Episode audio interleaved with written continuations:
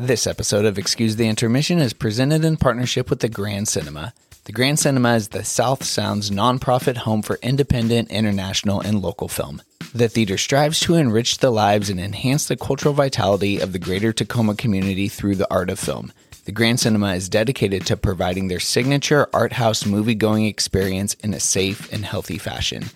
There is something for everyone at the Grand Cinema. Along with their wonderful weekly programming, they are also home to the Weird Elephant late night film series, the Silver Screen Society, Free Family Flicks, and Tacoma's outdoor movie series. You can also inquire about theater rentals at the Grand Cinema by contacting their box office or website. The staff and volunteers cannot wait to make your experience at the movies a memorable one, so grab your friends, grab your tickets, and don't forget to stop at the concession stand for the Grand Signature Popcorn. The Grand Cinema is located at 606 Fawcett Avenue in Tacoma, Washington, and open seven days a week. You can find them online at www.grandcinema.com and on Instagram and Facebook at The Grand Cinema.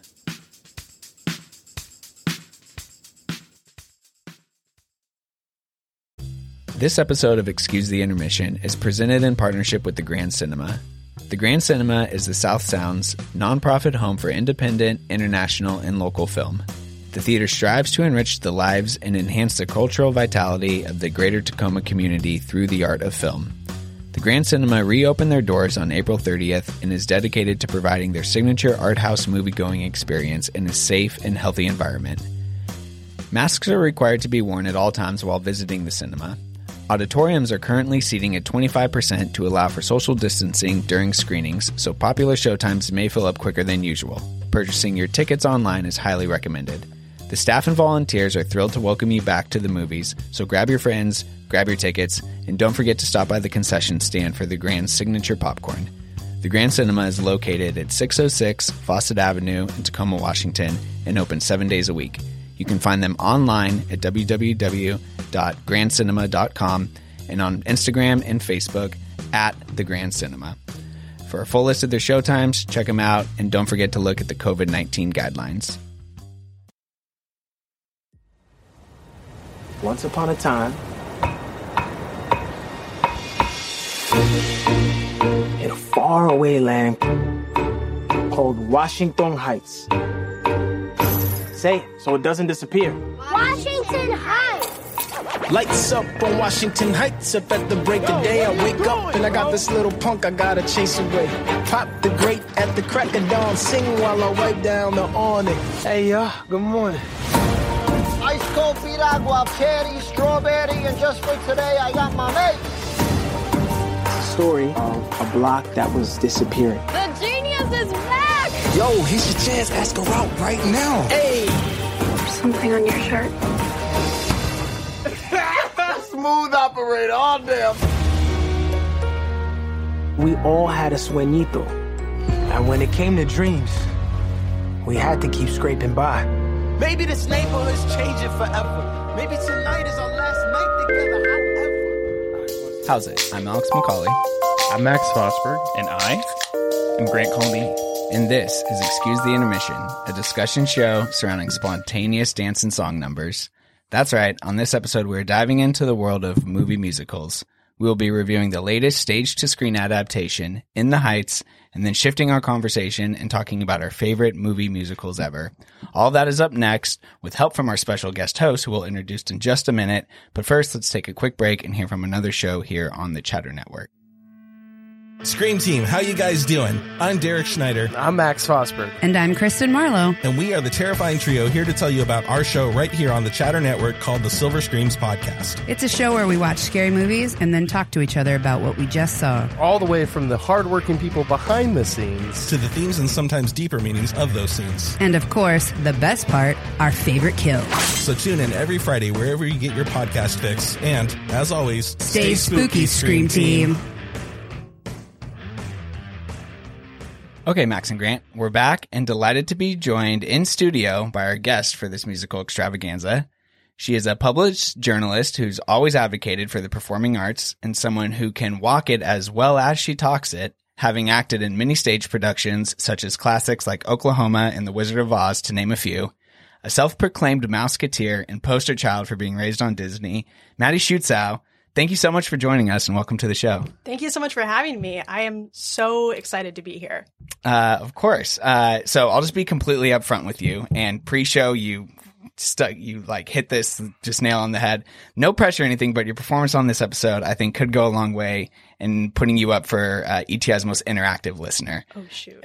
well, no, you've been one of our favorite people to interact with since starting this podcast almost a year ago. You always show up when it's trivia time. Your questions on our mailbag episode were some of our favorites, and we can always count on you for calling us out on any hot takes that we may have. um, your main competition, I'd say, really is Heath Triller, and mm. he had a blast when we brought him on for an episode. So yes. we wish the same experience onto you. Um, I thought we could start this episode off by giving you a chance to speak about your love for not only movie musicals, but the theater in general. As I mentioned in the intro, you're no stranger to being on the stage, but maybe you could also share one or two of your favorite theater going experiences. Definitely. Um, yeah, I grew up always watching musicals. Um, my mom had a family friend who watched me when I was little, and her kids were older, so they didn't have any kid movies in the house. So she put on Showboat for me, and I loved it, and I was kind of hooked from then on. Um, and I I started seeing shows at the Fifth Avenue with my family when I was about four. One of the first shows I saw was Peter Pan, and I was just hooked, like totally hooked. Hi. um, fun fact: Hook was supposed to be a musical when they were first brainstorming. Like the Steven Spielberg yeah, one? Yeah, ah. but that's another story. Um, I started performing when I was like eight or nine um, in local theater and community theater, and I really, really liked it. I took it really seriously all through middle school and high school, and I actually started out in college um, hoping to get my BFA in musical theater, but I knew it wasn't the right path for me. I knew that even though performing professionally is a really hard career and a really rewarding career, I just knew that I didn't have the passion and the drive to really take it all the way. You really have to suffer for this art form. And I just didn't want to do that. So I came back here. I interned with the Fifth Avenue Theater in Seattle, which was awesome. I learned all about the administrative side of theater and I decided to go back to college to get my degree in entertainment management, which kind of combined my two loves of musical theater and theater management and theme parks because I'm a big Disney person, as we already spoke about. Um, I got to work there for a little bit, working, um, helping produce their shows too, which was super cool. Yeah, um, I was, and that was going to be my next question was about the time you spent in Florida yeah. working for Disney, um, and kind of your history of going to the various theme parks. I'm sure that you know that also played a huge role in making movie musicals one of your favorite genres, if not your favorite. Yeah, definitely. I mean, so many of those classic Disney movies that we were raised on, Grant, are all musicals. And when I was looking at my list for this, I was like, I mean, I could list all Disney movies and they are all musicals. And they did, some of them did go to Broadway and like Beauty and the Beast was a game changer. The Lion King is big time. Huge. That was the yeah. first thing I ever saw in the theater was Lion King. Yeah, it's incredible. Or like on stage theater. I mean, yeah. up in Seattle.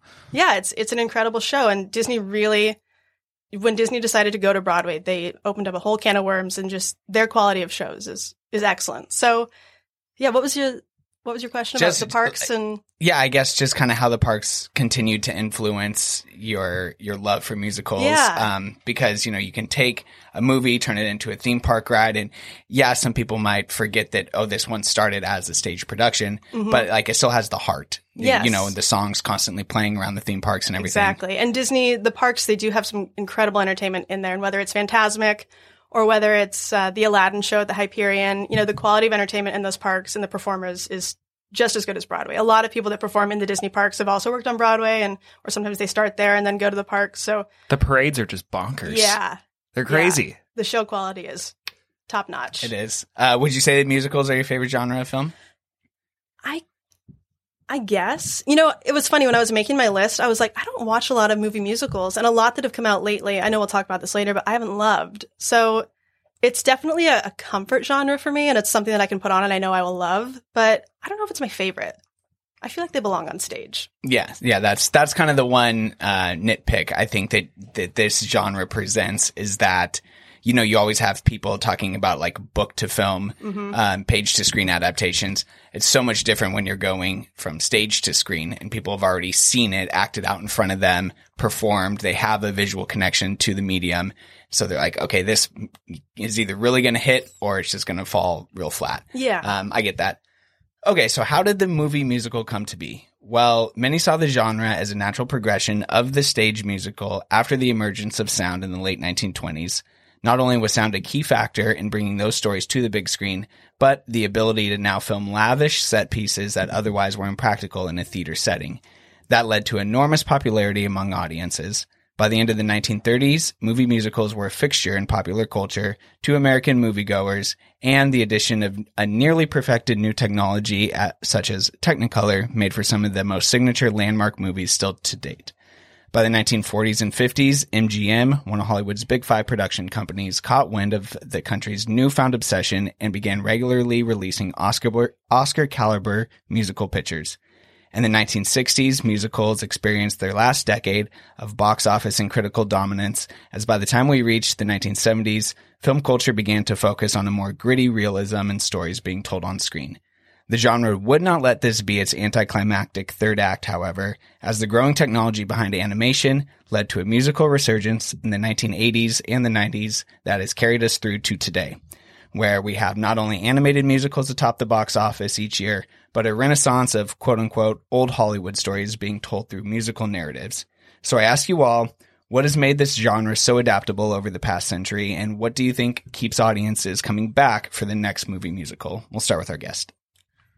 Ooh, start with me. Um, one of the things that that people forget is that Broadway is a commercial industry. It's around here we've got a lot of nonprofit theater and regionally there's a lot of nonprofit theater, but Broadway is commercial theater. So the audience is there.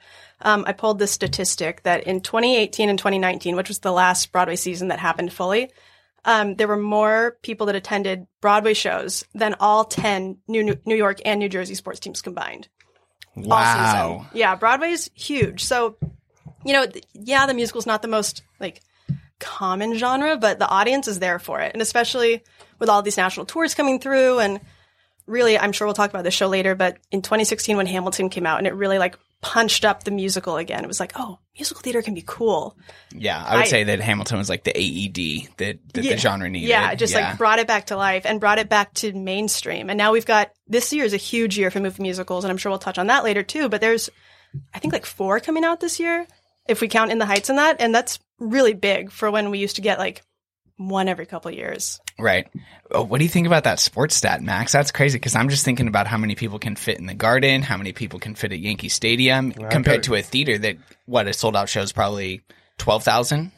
Uh, I mean, Broadway houses can range anywhere from like five, six hundred to I think the largest house on Broadway is just under two uh, two thousand. Oh, only wow. Yeah. and Yeah. even more impressive. And like, how many shows a day are they doing? Seven days a week? yeah. They do know? eight, they do eight shows a week. Yeah, So- that's crazy. That just goes to show you how bad New York sports teams were this past decade. Yeah, that's fair too. Um, okay, so so what do you think though, Max? Why why is this genre stayed so prevalent in in moviegoers, you know, minds? because it's it's song and dance. I mean, it's it's like the um, the ultimate kind of happy feeling when you're watching a film. Uh, and granted, there are musicals that have darker themes, but um, I, I, just think that song and dance is it, it's such a uh, it goes deep into our DNA as humans, and like and puts us into a a real happy go lucky, like promising mental state when you're watching a musical. Yeah, I mean everybody kind of like just does their chores around the house to their own tune, sort of. You know, like everyone kind of lives in their own musical if you think about it. Oh, definitely. Uh, Grant, what about you? No, that was going to be my point too. Like, it's kind of like embedded in us, especially in our age and, you know, this age of media of Disney movies. Growing up on Disney, it's imprinted on you very early on to even if you drift away from it. When you watch one, you're kind of like, why do I like this so much? And it's because you like it. And you just don't want, there's not a lot out there, or you don't seek it out, but when you watch it, like Max said, it just kind of clicks in your brain, makes you feel good. Yeah, I, that's kind of what I had as well. Where like the second wave of kind of that that Disney Renaissance came at the perfect time, where you had our parents and even you know our grandparents who grew up on these films from the 30s, 40s, 50s, and 60s. I feel like you know they want to pass on what they like to their children, and when all of a sudden the Disney movies came back, it was the perfect, not like excuse, but the perfect um, kind of pedestal to to place the movie genre, the music the movie musical genre up on because the quality was still so great. And so we now have that sense of nostalgia, um, you know, for when we're going to start having families and the next generation of musicals, like showing, you know, kids stuff from the late 70s, 80s, 90s. My uh, two year old nephew. I got to hang out with him on Sunday morning, and anytime I'm I'm hanging out with him, either either at grandma's house or at you know his house, they've have the like a Disney musical Pandora station on. And he can he can tell at two years old he can tell when like a song is from Frozen or Moana, and uh, right there, I mean, music just embeds itself into your memory and helps your memory, and that's why musicals will last forever. Yeah, I, I also think too, and that goes to what you're saying, you know, these Disney cartoons now have become such iconic figures, whereas it used to be, and still is in, in many regards, but it used to be these celebrities that were, were some of the biggest stars in the world in the 50s and 60s doing movie musicals. And so you had these actors and actresses that you had a relationship with, but you got to see them in a completely different light doing something that, that we as a culture are still obsessed with when you think about like Dancing with the Stars and The Masked Singer. Like you always, we want to see our favorite stars doing something that we're not used to, um, uh, you know, create that different relationship with them. And so I think that that's just carried. Well, it's weird to think back in the day, like the the coolest movie star of all time was the current hot musical performer, Gene Kelly, Frank Sinatra, like those guys like that could tap dance were like considered the cool guys.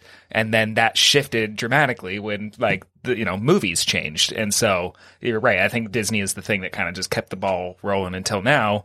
Like Hamilton, here we are. Yeah. Uh, okay, so the film that's given us a chance and an excuse, really, to talk about all of this is, of course, the latest film from Warner Brothers to be released in theaters and on the HBO Max streaming platform. I'm, of course, referring to In the Heights. The film is an adaptation of the musical that Lin-Manuel, Miranda and Quiara Alegría uh, Hughes do you do you know? I don't know. No, Hughes, I believe, is how you pronounce her last name. Um, but that they first brought to the stage back in 2005. The production ultimately received a Broadway run back in 2008 and a U.S. tour the following year. The musical was nominated for 13 Tony Awards and ended up earning four, including Best Musical. The story was originally set for a big screen adaptation in 2008, but the project event- eventually fell through with Universal Studios and didn't get a second look until 2016. With principal cast and crew assembled by the fall of 2018, the movie began filming in the spring of 2019, only to have its intended 2020 release date interrupted by, of course, the COVID-19 pandemic. It wasn't until this past weekend of June 11th that the film received a wide release after a wide release after debuting at the Los Angeles Latino International Film Festival on June 4th. The film is directed by John M. Chu, who previously uh, his previous directorial credit on Crazy Rich Asians earned him global recognition. The script for In the Heights was penned by the aforementioned Huerds, who authored the book. The film was shot by cinematographer Alice Brooks, who holds, or Al, yeah, Alice Brooks, who holds over 60 DP credits to her name, but with this by far being her crowning achievement to date. The music department is flooded with talent for this film as to be expected, but our marquee names here are Alex Lacamoire, Bill Sherman, and of course, Lin-Manuel Miranda. In the Heights stars a beautiful ensemble cast featuring Anthony Ramos, Melissa Biar- uh, Biara, Leslie Grace, Corey Hawkins, Gregory Diaz, Jimmy Smits, and Olga, Mer- and Olga. In the Heights uh, pulled in 11.4 million over its opening box office weekend, which was actually only good for second place. A Quiet Place Part 2 actually reclaimed the number one spot with 11.6 mil, pushing that film's total to over $100 million domestically, the first post-pandemic film to achieve that mark. Uh, but however, In the Heights currently sits at 97% on Rotten Tomatoes, so audiences have been extremely pleased with the product that they've received. Now, if any of you have any theories as to why this film is underperforming at the box office, I'd love to hear them because I expected a big, big number uh, for this film. But so we'll go around the table now and give our general thoughts and reactions to the film. Maddie, once again, we'll start with you. What'd you think? Um, I actually I didn't know about the 08 adaptation that was in the works, and I just want to say I'm so glad that got canceled because Lin Manuel didn't have the star power that he has now. And I think about who would have been cast in that and the way that oftentimes movie musicals get filled with celebrities to sell it. And I'm just. AKA kind of whitewashed. Yeah, yeah. whitewashed or like.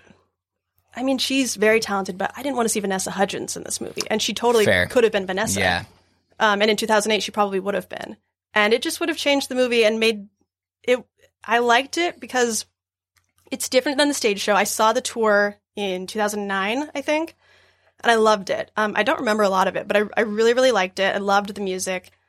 And I recommended it to everybody I knew. And so I was really excited to see this movie and see how they did it. And they changed a lot. Um, I read that like, I think only less than 10 lines from the stage show actually made it into the movie script.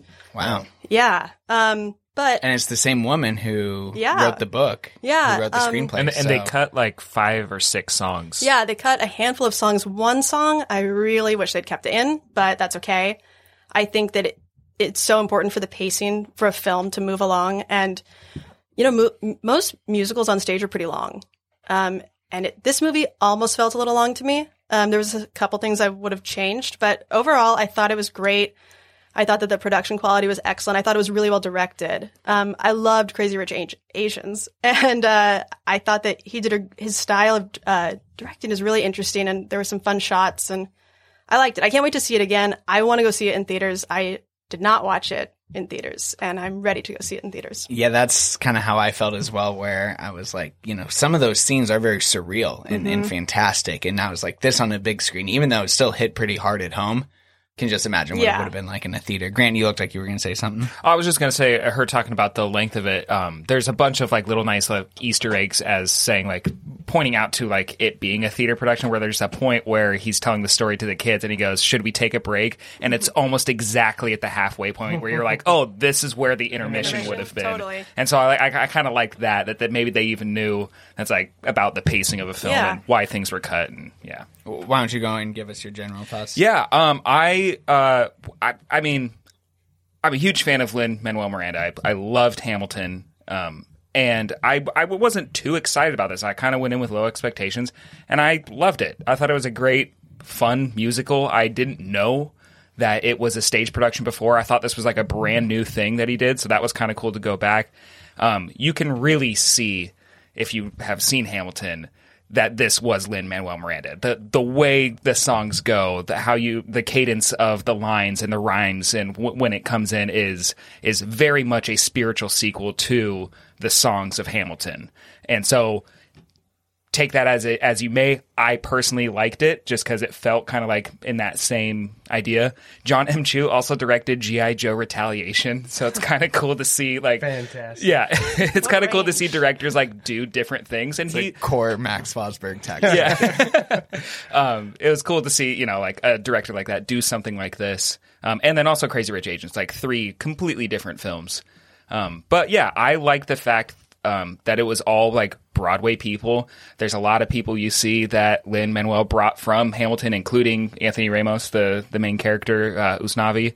Um, so that was kind of cool. It was it was fun to see, and uh, I, I I had a blast. I, I I enjoyed it. We'll be back after a quick break. Did you know that you can change what you taste by what you hear?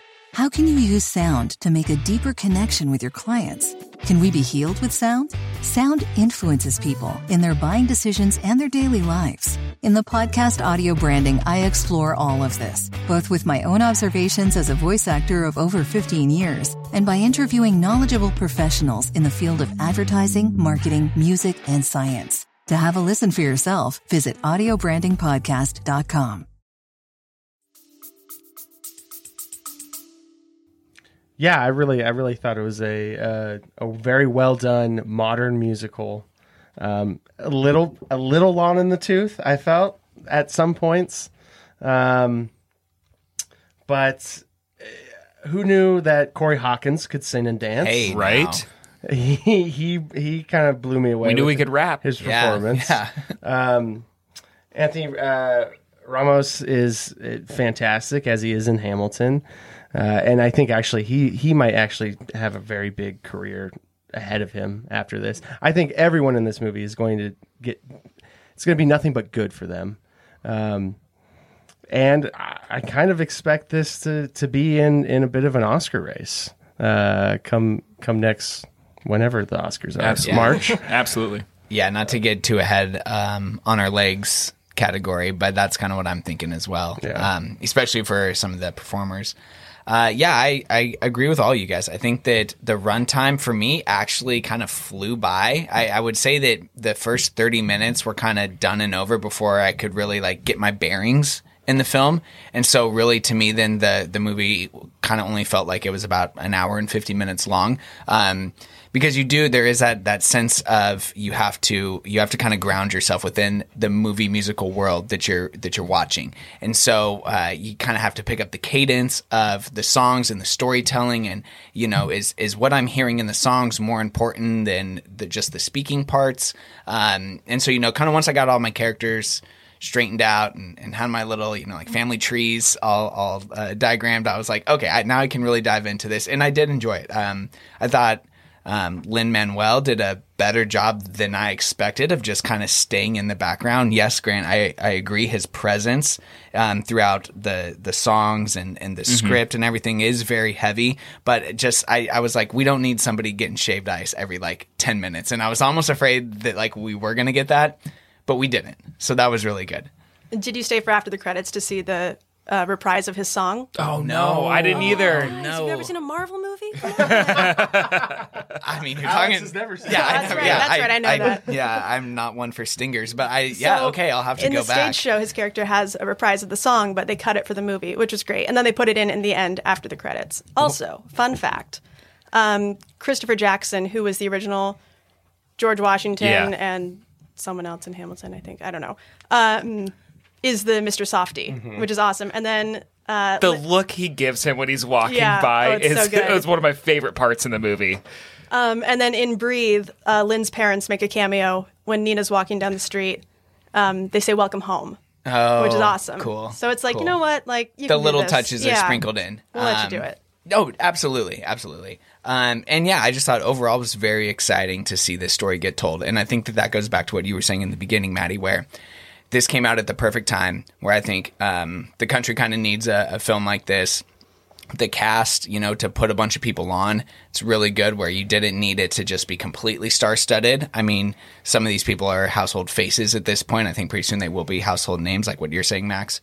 Um, so yeah, overall, I, I really enjoyed it. Started it, fired it up at like 8.30 at night and wasn't really sure if this would turn into like a, okay then i started again the next morning when, when i fell asleep or whatever. But no i front to back the whole thing. And i think that you know obviously if you're going to see it in a theater that's what you have to do. But yeah i was i was very pleased. I was i liked it a lot. Um, okay so let's get into our seven category review system here First category, of course, being top of the lineup. Maddie, you being a baseball girl, you know exactly right. what we're doing here. Rainiers. Um, so, uh, who is leading off for you in this film? Who sets the stage? Anthony Ramos for sure. I mean, the so in the stage show they don't have that framing mechanism where he's telling the story to the kids. That doesn't happen on stage, and I thought that that was a really great way to even just tell the story to have it be this like uh, sort of like romanticized story that he's remembering about his block, um, which kind of makes us suspend our disbelief a little bit better into the musical world. But God, I picked him for all three of these parts of top of the lineup. Just what a star! He's so fun to watch. He's adorable, and he's so talented. Really, really talented. Uh, a star making performance for sure. Mm-hmm. Uh, Grant, who'd you have at top of the lineup? Um, I have Leslie Grace as Leading off? Yeah, leading Yeah, off okay. as Nina Rosario for one reason and one reason alone. If you're listening, Leslie, marry me.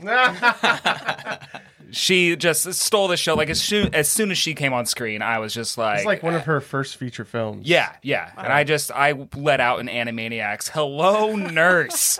like my goodness. So yeah, um, but also she's an amazing singer. She gave a great performance. I really liked the her and Benny dynamic throughout it. I thought I was going to get burnt out on these side plots and just want to focus on uh, Usnavi, and I didn't. And I feel like all of these actors were the reasons why I was I was very captivated. So Leslie Grace.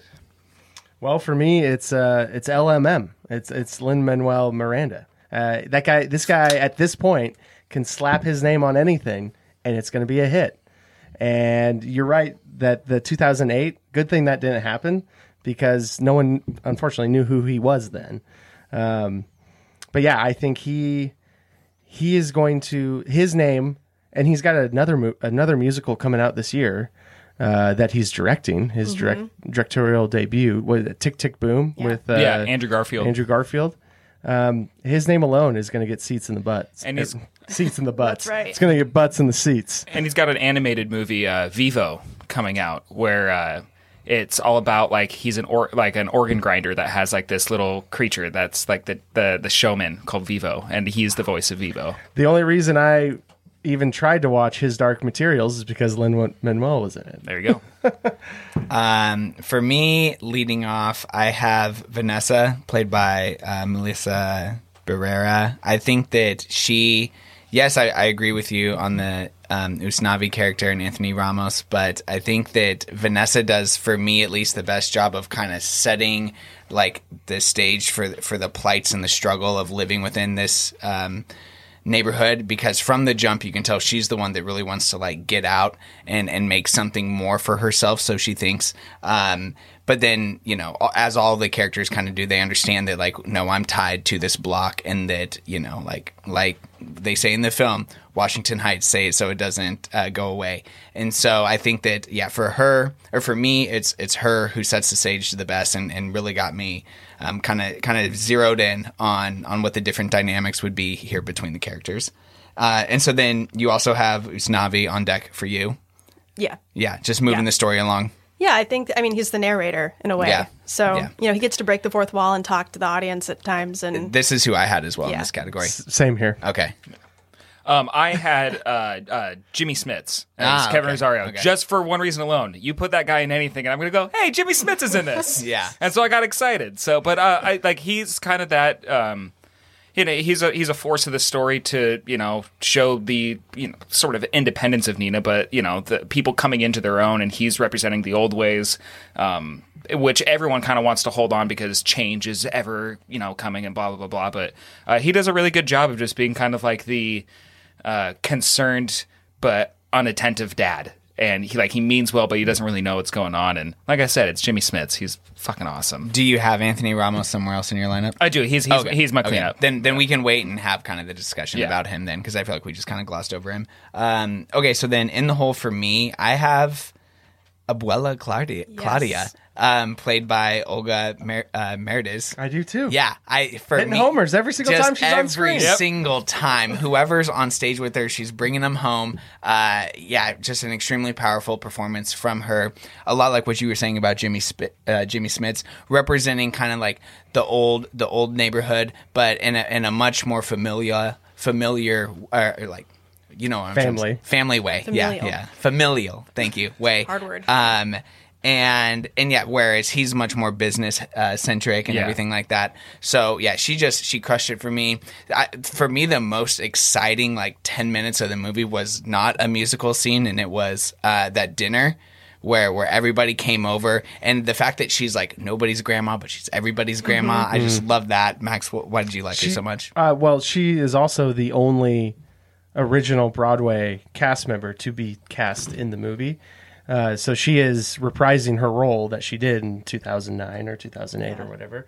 Um, and and she's she's great. Usually, you know, I, I feel like sometimes Broadway stars who come over to film have a little trouble, you know, with that transition. But she was fantastic, and the the I mean the whole train sequence, um, you know, b- b- spoilers alert, where she's passing away, like just really really hits you. heart-wrenching Yeah. stuff Yeah. When that number started and like immediately I put together like, oh, this is her like going to heaven, like she's dying. I just I let out an audible, just no. I was like, Yeah. I didn't want. Come on, but that was no, that was a great, great sequence. Pancienza Ife Yeah. is, is that number. Yeah, that was just so good. Uh, this this is I think probably my number one. If I was a if I was gonna put money down, I would say that she's an odds on favorite for a supporting actress nomination. Absolutely. Yeah, for this for Yeah. her role. Uh, yeah, so she was great for me, great for Max. Um, Grant, who's your number three? Uh, Anthony Ramos. Okay. Yeah. Okay. Um, so let's have the conversation about him now. Then, just a star in the making. Um, Such a charming dude, like Yeah. great screen presence, great smile. If Yeah. you, if you've seen Hamilton, he doesn't have a lot. He, he, you know, he's one of those guys that plays two different characters, and he gets some, but like they don't utilize him a lot. So I was really excited to see him in this lead role, and he just knocks it out of the park every time he's on screen. Like every time he comes in and starts like either like his sing cadence or his rap cadence, i, I got fucking pumped. I was like, yeah, let's go. This mm-hmm. is awesome. And, and I mean, I like to the vulnerability that his character has Absolutely. as well, where he's not like just like the hot shot on the block. Like Corey Hawkins kind of takes that role, I guess, but he's vulnerable as well. But um, Ramos really shows some vulnerability in this in this role. Um, there are some things that he did that I don't really like, but we'll save that for the too long didn't need category. But overall, killed it. Yeah. He also stepping into huge shoes, doing the role that Lin created in Lin's musical. I mean, that's so intimidating, and it could be really And easy. Lin to get played that role, right? Yeah, he originated it. He he writes for himself, basically. Um, but hey, good for him. He writes well. Oh, absolutely. Uh, yeah, and the delivery, everything. Like you just really, and I mean, some of his during some of his musical performances, the veins on his neck are just like bulging out, and you can tell Oh, he's just like pouring his heart uh, out on on screen here. So you love to see that. That tear he sheds when he's telling the story of I believe that I was like, that's what sold it for me. I was like, come on, man. Yeah. Uh, okay, so then our pinch hitter, who's coming in and just making contact for you, kind of, kind of providing some some levity or or some wh- wherever, however you're gonna look at this. Maddie, who'd you have? I didn't get this category sent to me. Oh, sorry. well, off the top of your head, who who's who's a good pinch hitter in this film? Who's a surprise? Yeah. Ooh. I don't know. Come back to me. Come Okay. back to me. Okay. Max. For me, it was Jimmy Smits. Okay. There you go. Uh, you know, uh, again, just uh, kind of, uh, kind of a that guy, even though everyone knows his name, but like he's he's never been like a huge star, I would say, but he's he's he shows up in movies and he always gives a great performance. He has, I'm- I'm and he has a the- lot of it's the- fun. in it's this the movie. Bill Paxton syndrome where you see him and you're like, oh, you're in this. Great. That's Yeah. literally the like almost quote for quote what came out of Haley's mouth when we were watching. She goes, "Oh, he's a good actor," and I was like, "Jimmy Smits," and she was like, "I don't know," you know, but like, yeah, that guy. Yeah. Okay. I forget her name, but she's on Orange is the New Black. Oh, one of the ladies in the salon. That Yeah. role's not Yeah. in the stage show, Mm, but they okay. added her in. Yeah. Um, what is her name? I d- well, I've never seen Orange is the New Black, but that was something else that Haley pointed out. But Yeah. all three of those women. That's I- uh, I feel like Dascha they're really. Polanco. Yes, The character thank is you. Cuca. Yes, Yeah. yeah. just added her in. She was great. Also, the fun fact about uh, Jimmy Smits' character, they killed his wife on stage. Nina's mom is in the show, Oh, wow. and they were just like, "Eh, this will be more interesting." And it is. Wow. It's it's a better dynamic, I think, a having little a bit more single of the father. controlling father. Yeah. Yeah. Yeah, I get, yeah, you're right. You're right about that. Grant, who's uh, pinching for you? Uh, it's Marc Anthony. Hello. Oh yeah, Yeah. Absolutely. Hello. Showing up in that part and like that scene gives Anthony Ramos a lot. Like Marc Anthony, like I I watched that scene and immediately went back and watched it again before I continued the movie just cuz Marc Anthony is such a gracious co like actor in that for Anthony Ramos for him to really shine at the dramatic part. All the other stuff it's like all right, it's love centric, it's you know this conf- confliction he has. This shows some like fucking acting range And some dark, dark Mm-hmm. stuff. and dark stuff that like not all of New York is sunshine and rainbows. So Mm-hmm. I'm glad that they had that of this like guy that is disattached from this community. on beer number 12 at Yeah, like is that- 3 is that p.m. fair? But, First but they the- couldn't have him sing anything. I know, yeah, right. It's another character though. He's not in the stage show either. yeah, I, They I, really I kind of developed- yeah, I would have guessed that just because him only having one scene. I'm like, you're not gonna have just. But then it, it was also cool to see them like get a cool cameo of someone that is uh, huge in the Latin music community. Um, and so I was like really stoked about. And then Marc Anthony was fucking good. He was so good in that role of just being the intimidating, just like the tattoos, the wide eyes, the unbuttoned belt. That was gonna be my thing when he gets like, up and his belt's unbuttoned and he's walking to the fridge for another beer. I'm like, ah, the nuance, Yeah. the nuance, so good. Yeah, so yeah, he was definitely the uh, the pinch hitter for me. I was hoping that somebody else would have him so that then I could talk about his son, Sonny, uh, played by Gregory Diaz. He, for me, just every single time he came on the screen was making contact. Really liked his relationship with Anthony Ramos, um, Usnavi, and and their kind of back and forth that they had. He's killing me with the beats around the head, or around the neck every single time that he comes on the screen. Uh, but I really liked him, and then sort of his character arc that you get, where you think he's just kind of this like teenage, happy-go-lucky guy working at the bodega and everything. But then when he finally realizes that, you know, as an undocumented, um, you know, man, young man in, in the country that he's like, I knew I couldn't get a driver's license, but now you're saying I can't go to college. And all of a sudden his story gets real, real heavy. And I really like kind of the relationship that he and Vanessa then formed towards the end of the movie. I really like that. Uh, that's not in the stage show at all. Also, I feel like a broken record. The but- character of Sonny? No, Sonny's in it, but Okay. he's not undocumented. There's nothing there. Like his dad's not in it. Like I said, There- Mhm. he's just his cousin who's a kid who works in the bodega. Yeah. Well, they did a great job then for um, writing his character into the movie because every single time he was on screen, I really liked him. Okay, so then uh, best quote. What do we have for this one, Maddie? We'll start with you. Um, I mean, I could list a lot of lyrics, but uh, something that See, always I was makes- like, this will be interesting. Who goes lyrics and who goes, Yeah, you know, well- scripted quotes. This is one of the few lines that made it from the stage show, which is "Does your cousin dance like a drunk Chita Rivera?" Oh, it's so yeah, funny. yeah, yeah. It's so quick. It's between Sonny and Vanessa when Sonny's asking her out for um Usnavi. Yeah, But I just think it's really funny. I like it. I laugh every time. that's a good one. Max? Uh, I had a quote from uh, Olga. Uh, is it Mer- Merdiz? Merdias. Merdiz. Merdias. Yeah. Uh, we had to uh, assert our dignity in small ways. That's why these napkins are beautiful.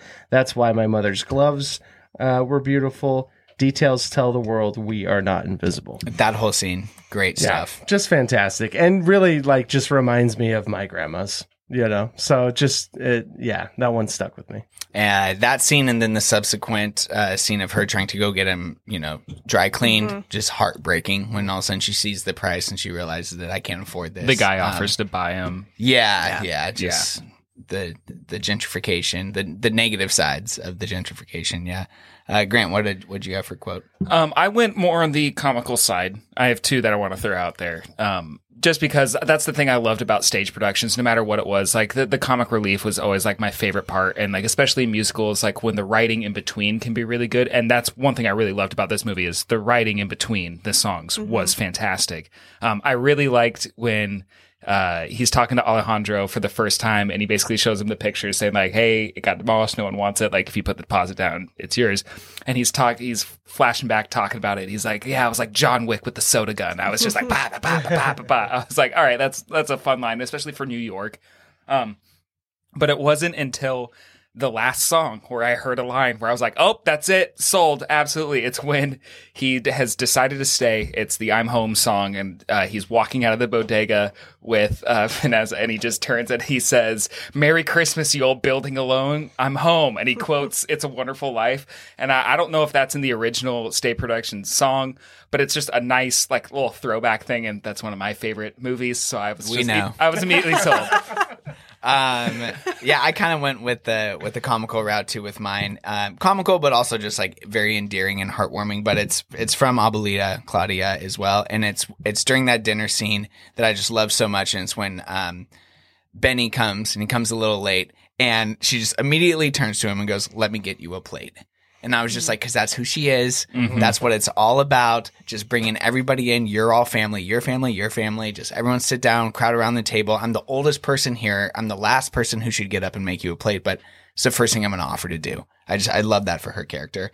Um, and then also too, I did like the first the first time, and I think you know this. Like if you're sharp and you're watching the movie, you can tell the way that the camera kind of lingers on that one girl during like the the um when they're jumping back and forth between him telling the story to the children and stuff, you can kind of tell that that one is his daughter a little bit. But then the first time that they affirm it with her going, when he asks, do we want to take a break? And she goes, no, daddy, keep going.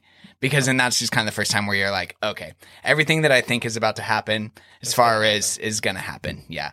Um, so I, I really like that as well. Okay, shoot your shot. Like Maddie already said, some very cool, surreal stuff happened in this film. So what'd you have for your favorite kind of number? Um, there were a couple. I loved in the opening number. It was very short, but uh, when Benny comes in and Vanessa's opening, she's got the fridge door open, and Benny goes, "Here's your shot. Ask her out." And he and Usnavi are looking through the um, door of the fridge, and you can see her reflection.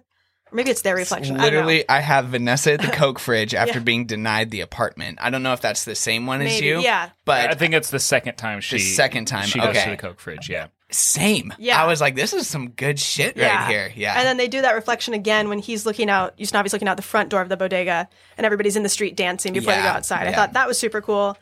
Um, and then Paciencia y Fe, when she is, when they've got like the, the beams of light and she's holding it, uh, Abuela's holding it in her hand and then all of a sudden it turns into a subway pole. That transition is really cool. I was Yes. like, oh, yeah.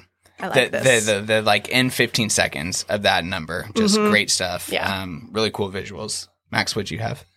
Uh, my favorite sequence was the ninety-six thousand, uh, you know, pool sequence Mhm. where uh, it's like sweeping over the pool. It goes underwater at one point. You've got just tons and tons of people choreographed, dancing around, water splashing. Basically, your entire cast is there at that pool yeah, at the time. Yeah, it's just fantastic, and it, it really, it, it definitely was my favorite song of, of the movie as well. And uh, but yeah, it just puts you in a really really awesome mood.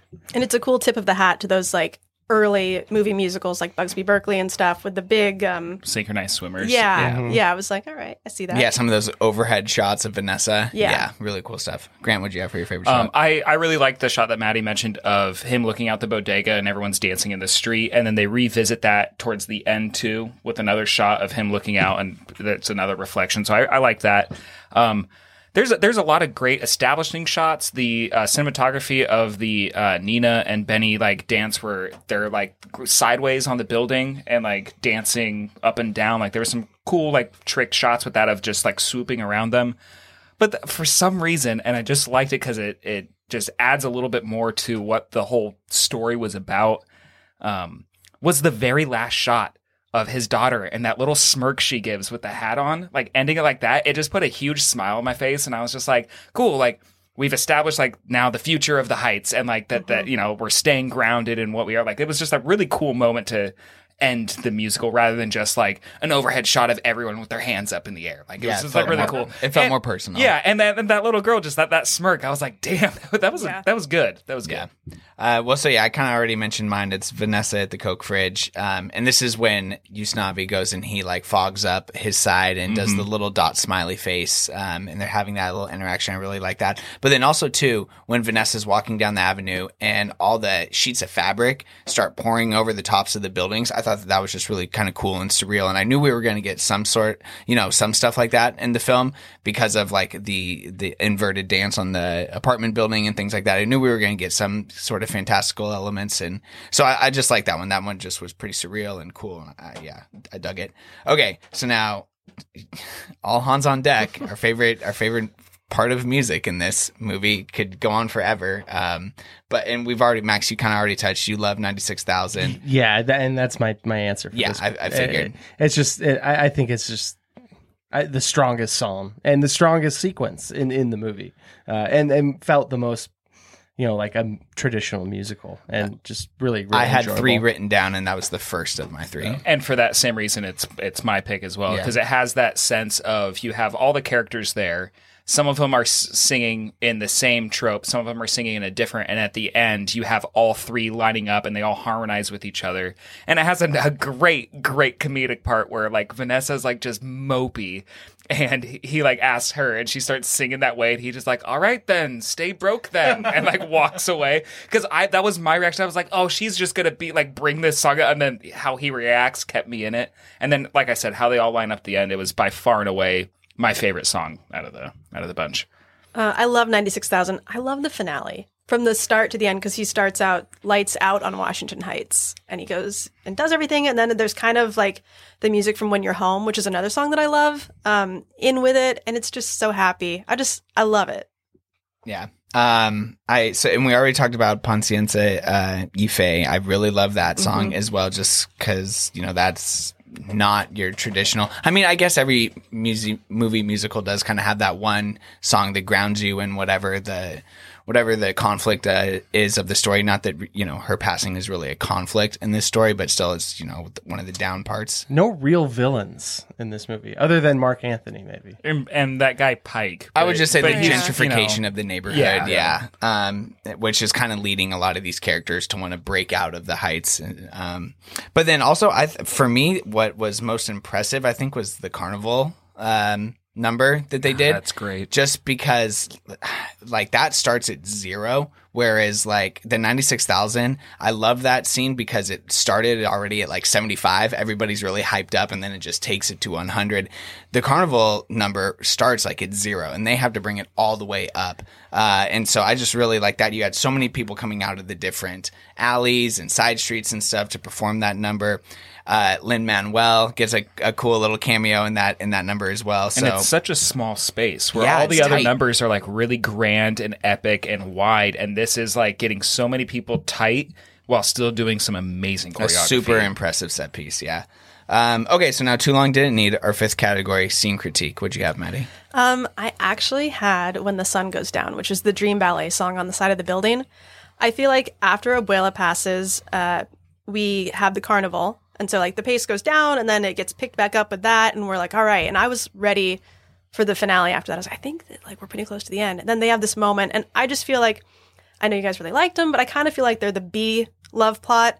And to give them five minutes in the, you know, last quarter of the movie was just a lot to kind of slow down the pace and pump the brakes. And I was ready to just once we got it back up again, I was ready to just go all the way to the end. It's hard. It's hard to argue with that. I, I agree. Cool, cool shots, but definitely longer than it needed to be.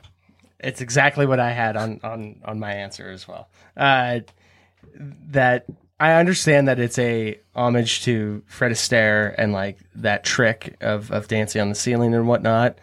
But but yeah, it just like let's get going here. Come on. Especially the fact too that their yeah kind of B level relationship is very well established. You know that these two are kind of already together anyways, and so Mhm. like a a big musical number that's going to lead to them just like kissing again. We're kind of like okay, we got it, we got it. Yeah. Uh, Grant, what was your scene critique? Um, you're not going to like it, Alex. It's the character of Sammy. I, Sonny. Sonny, yes. I just was not captivated by this character at all. I think it would have been much better if he was just the cousin that was just working at the bodega. Um, not taking away from the story that they're trying to add with him of like being undocumented and that whole thing. Like totally understandable in what they're trying to tell in this story of this, you know, Latin community.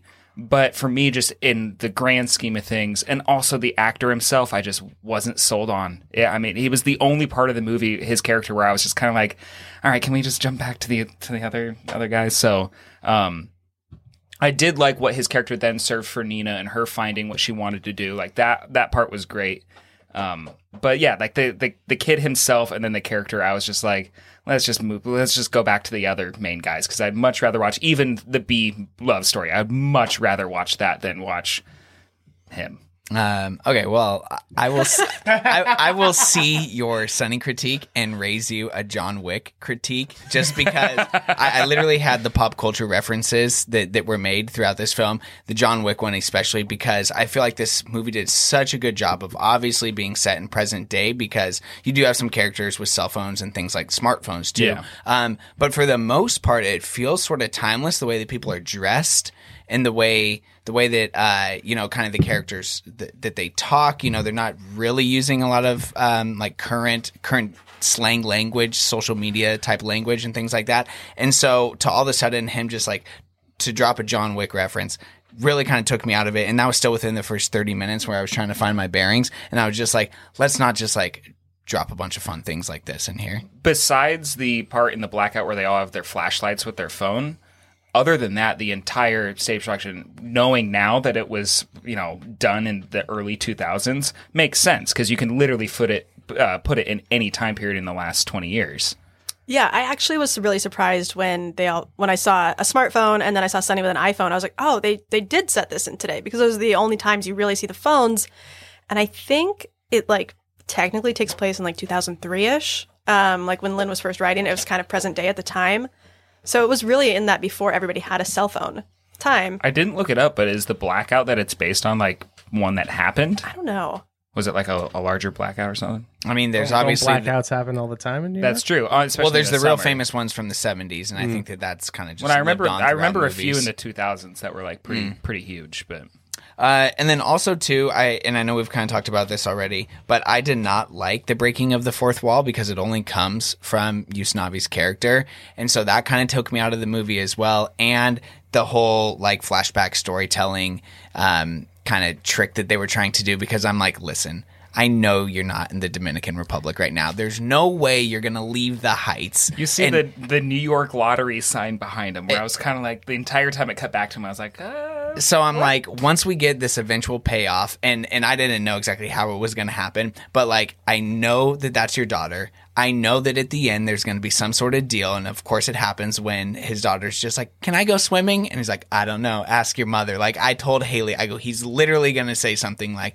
I don't know. Here comes your mom, or I don't know. Ask your mother, and then it happened. So that was just telegraphed, and what I could see it coming a mile away, and so I, I just I could have done without it. Um, I don't think that you, we need to think that Usnavi's ever going to leave the block because his entire story is about how he just loves the heights so much, and so I just I didn't buy into that one bit. Um, okay, so now driving double feature. I had a lot of fun with this one. I paired it up with one of my favorite movies of all times, but I'll let you guys go first. Did you as well, Max? Fucking a. Okay, Maddie, go. Um, I I didn't think about this for too long. My first thought it's gonna be a long night, but I put West Side Story because it's another musical uh, about Puerto Ricans uh, that takes place in New York, and Bingo. and maybe we'll say Spielberg's West Side Story once we see it. But uh, and I would put West Side Story first Okay. as like the I think it takes place in the 50s, Mhm. the 60s, Mhm. Like then and modern day, kind of like bookends. So That makes sense. And too, like what we were saying, aside from a few things, this movie could kind of fit into any decade. Um, so yeah, I think that makes sense to th- put one that's firmly grounded in one time period first, and then show this one. I like that. Uh, on the count of three, do, the, right, thing. I Um, knew it. Yeah, I knew it. Eh, I mean, I've been, and Spike does have a couple of musicals under his belt on his resume, but um, the entire time I was just like, this is just a, a Puerto Rican Latino version of Do the Right Thing without the singing. Uh, total. Down totally. to the characters almost. Such like s- similar vibe, the heat. Mookie and Usnavi, Yeah, so similar, it's the- trying to get out the block. The you New know? York borough. Yep. Yeah, it's such a neighborhood centric movie. mother sister as like the matriarch of of Bed-Stuy and Abuela Claudia as the matriarch of, of Washington Heights. I was just like o- o- overwhelmed almost at times. I couldn't write down do the right thing fast enough. Uh, yeah, so nice, nice. Grant. Um, so I kind of went with two. I wanted like. Oh, oh, wait, hold on. Excuse me. What are you showing first? Uh, I am showing uh, "Do the Right Thing" first. Really, I had it Yeah. the opposite. because I, I think "Do Do the Right Thing" is probably a little bit darker, and so Yeah. let's show that first, and then and then we'll we'll bring the people back up with "In the Heights." Okay. Yeah. See, my kids got to the kids at the drive-in got to be asleep by the time do the right thing comes on. So uh, yeah, in the heights is going first. Okay, Grant. Um, I wanted to go one musical, one non-musical, and do the right thing. Obviously, came up in conversation, which was one of John M. Chu's like inspiration as far as how he's going to film it. Which the other one, which I thought of, which then I looked it up. I was like, oh, great minds think alike. Is Annie Hall? Um, but then the musical one, just because of the musical numbers and the extravagance of the choreography, especially with 96,000 and uh, all the other like big street ones, I'm going with Singing in the Rain.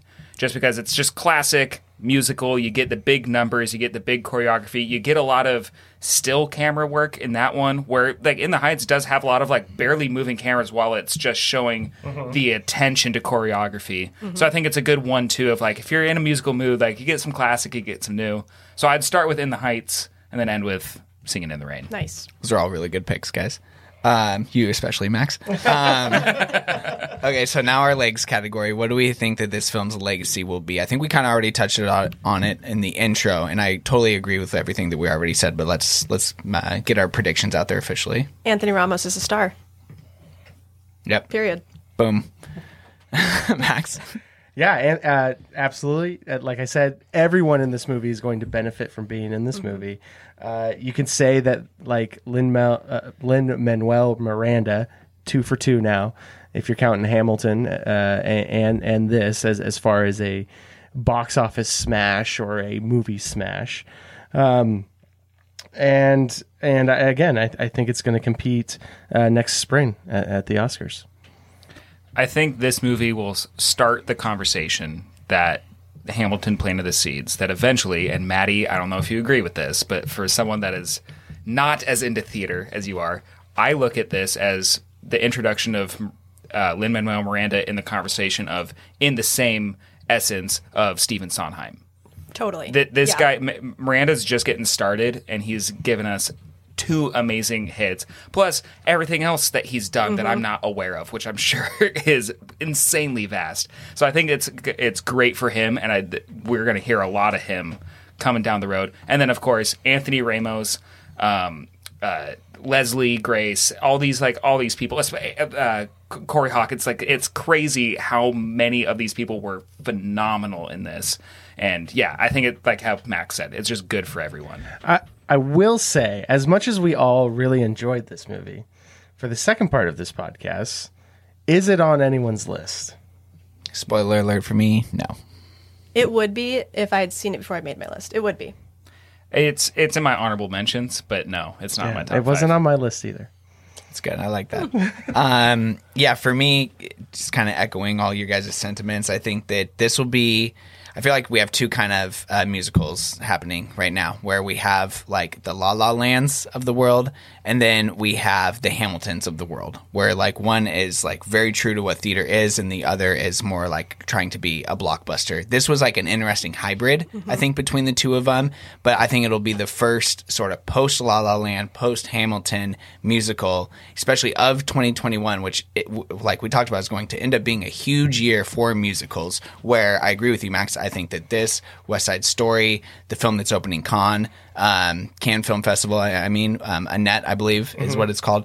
I think that yeah, we could be looking back in a couple of years as like, wow, 2021 post pandemic why was there a huge like a third renaissance in, in musicals um, and kind of taking from what the disney side of things has been doing the last 10 15 years or whatever and returning it to you know real life motion capture stuff It's going to be so interesting to see what Spielberg's West Side Story is mm-hmm. like. Yeah. Especially because we've had such a good time with In the Heights. Like, I, there's a lot of pressure on that film Yeah. now. yeah absolutely Before we move on, there's an Easter egg I totally forgot to mention. I want to make sure it gets out there. We don't forget it. The yes, yep. it, Maddie just gestured. and she knows exactly. It's the uh, when uh, the dad is on hold with Stanford, and it's like the hold music that he's listening to is the King George like tune of Hamilton. You'll be back. Da, da, da, da, da, da, da, da, And when I heard that, I was like, man, just another little like thing to throw out there, which adds to the legs of Lin Manuel Miranda. Creating a universe. Love to, creating the universe. Love creating the universe. um, okay, so you know, I feel like it's a bit arbitrary to, to rank these films. We haven't really ranked, you know, given a, a number rating to any of the ones that we've reviewed lately, just because, you know, a number is just whatever. It's very subjective. I think we all would very much recommend this film, and we had a really good time watching it, right? Yeah, definitely Ab- recommend absolutely. it. Yeah. Absolutely. It's a fun flick. Um, okay, so with our official review of In the Heights in the books, let's take a quick break. I'm Amelia Sanson. And I'm Liz Ball, and we're the hosts of The Holy Hour. a podcast where we talk about modern dating, sex, and life in general. It's like hanging out with your girlfriends who say the things you think in private, but out loud on a public podcast. So join us for the Holy Hour, a Chatter Network podcast available wherever you like to listen. We love you. I like that a lot.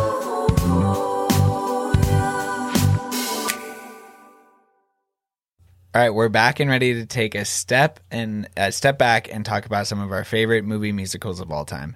We of course love reviewing new films here on the podcast, but what we really look forward to each week is talking about movies from the past that we care for dearly and hopefully in the process make the case for one or two of you listeners to check out some of these titles. Now, with the genre of musicals, I feel we are really going to be treading into uncharted waters, which is a big reason why you're here, Maddie, uh, to keep us afloat during this conversation. So, before we get into our individual top fives, let's take a quick second and talk about our key ingredients. Um, what goes into making a great all time movie musical for you? A huge thing for me is good sound editing. Um, these songs were not written to sound like pop songs. So when I see a movie musical that was produced and it's mixed to death and auto tuned, I hate it. Um, and that's why a lot of things that we would think would be on my list are not on my list. One of the things that I really liked about In the Heights is that there were some imperfections that were kept. Um, so I think sound is key. Um, and then I, we said this earlier, but pacing. Pacing is so important. And on stage, when it's live and there's the energy of the performers right in front of you, and you've got the clapping between songs to keep it going, it's really easy to keep the pacing on pace. But when you're in a theater and people aren't clapping between songs, I hope, um, if the pacing's not clipping along, it's really hard. Yeah, pacing was a huge one that I had. Max, what about you? Yeah, I mean, I was gonna say like, hey, you need songs and you need dance numbers, kind of more, more of a, a basic answer. But you need stuff that like is gonna get the people tapping their feet. Uh, I need to enjoy the music that is on screen, um, and and and it needs to and it needs to just happen. Like I, that's a, one of the coolest things about musicals and why they're kind of really magical is that music just starts happening in the middle of a scene. Uh, and I just love that feeling of like trying to guess, like, oh, when's this next song gonna come? You know? Yeah, for me, it's what I kind of mentioned before of kind of like in a song, there's multiple layers that then kind of overlap on each other. There's thematic themes going throughout that can overlap. Um, my favorite is reprisals, where it starts out one way and then comes out and it's either grander or sadder or something. So, like, there's just very the music is just thematic and kind of adheres to the personal characters rather than necessarily what's going on because you can shape it as far as the tone goes. Um, and then the other one is how I break it out is like the the stage time or the screen time needs to be like 60% on the main story, 30% on either the bad guy or the subplot, and then 10% of all of them there together. It, it always kind of breaks down at least in some way of that faction because you like it gets you more with the other stories whether it's a subplot or the villain himself and there's a certain movie I'm specifically referencing that kind of set for me when I look at musicals, kind of that. But I always feel like you need to have the somewhat of a balance between all the plot lines. Do you agree with that pie chart? Yeah, I think that's pretty good. I think so too. I dig it. Yeah, Yeah. I, Yeah. I do. That's Okay, good. okay, cool. Um, okay, so for me, I I need my songs to be able to exist outside of the film. Like I need to be able to fire them up on iTunes or whatever, or get the CD and play it in my car or whatever. That sounds like ancient, Yeah. I know, but like, you know what I mean? Like the songs need to exist outside of the movie. I can't just love to listen to the songs while watching the movie. Um, so that's a big one for me. Um, I need a kind of level of camp, not too much, but a little bit. And in the Heights, I think like blurred those lines perfectly where I was just like, okay, this could never happen, but it's so fantastic that I'm totally into it and I dig it. Doesn't take me out of the movie. And then, um, you know, shout out to Van and Redux, Mr. Intro track and outro track, but I really need a solid like intro song and then like the outro song, The finale. uh, the finale, the big grand finale. Uh, I feel like those are real key components right there. Uh, okay, so be paying attention. Make sure that all our movies uh, hit those hit those standards, and we'll start with our number fives here, Maddie. Oh, I want to interrupt real quick Okay. and pull the reins. Do we? What is your favorite stage musical performance? Oh, um, it's a musical called Come From Away, and it opened on Broadway a few years ago. I saw it in Seattle at the Seattle Rep. Um, it is a one act, which is nice. Talk about pacing, clips along. There are no buttons at the end of the songs, so you don't get a chance to clap between songs. It just goes. Um, and it's about the 38 planes that were rerouted to Gander, Newfoundland on 9 11. And you think, oh, what a horrible, horrible plot for a show. But it is about like perseverance and human kindness and how the people of this town took in all of these people that were up in the sky on 9-11 and all came and they took them in and they made them food and they put them up in the schools and the gyms they set up beds for them Wow. it's amazing i think they're doing um like a pro shot like what they did for hamilton for it Oh, okay. see it watch it Absolutely. awesome. Fantastic. yeah Do you guys have favorite stage musicals?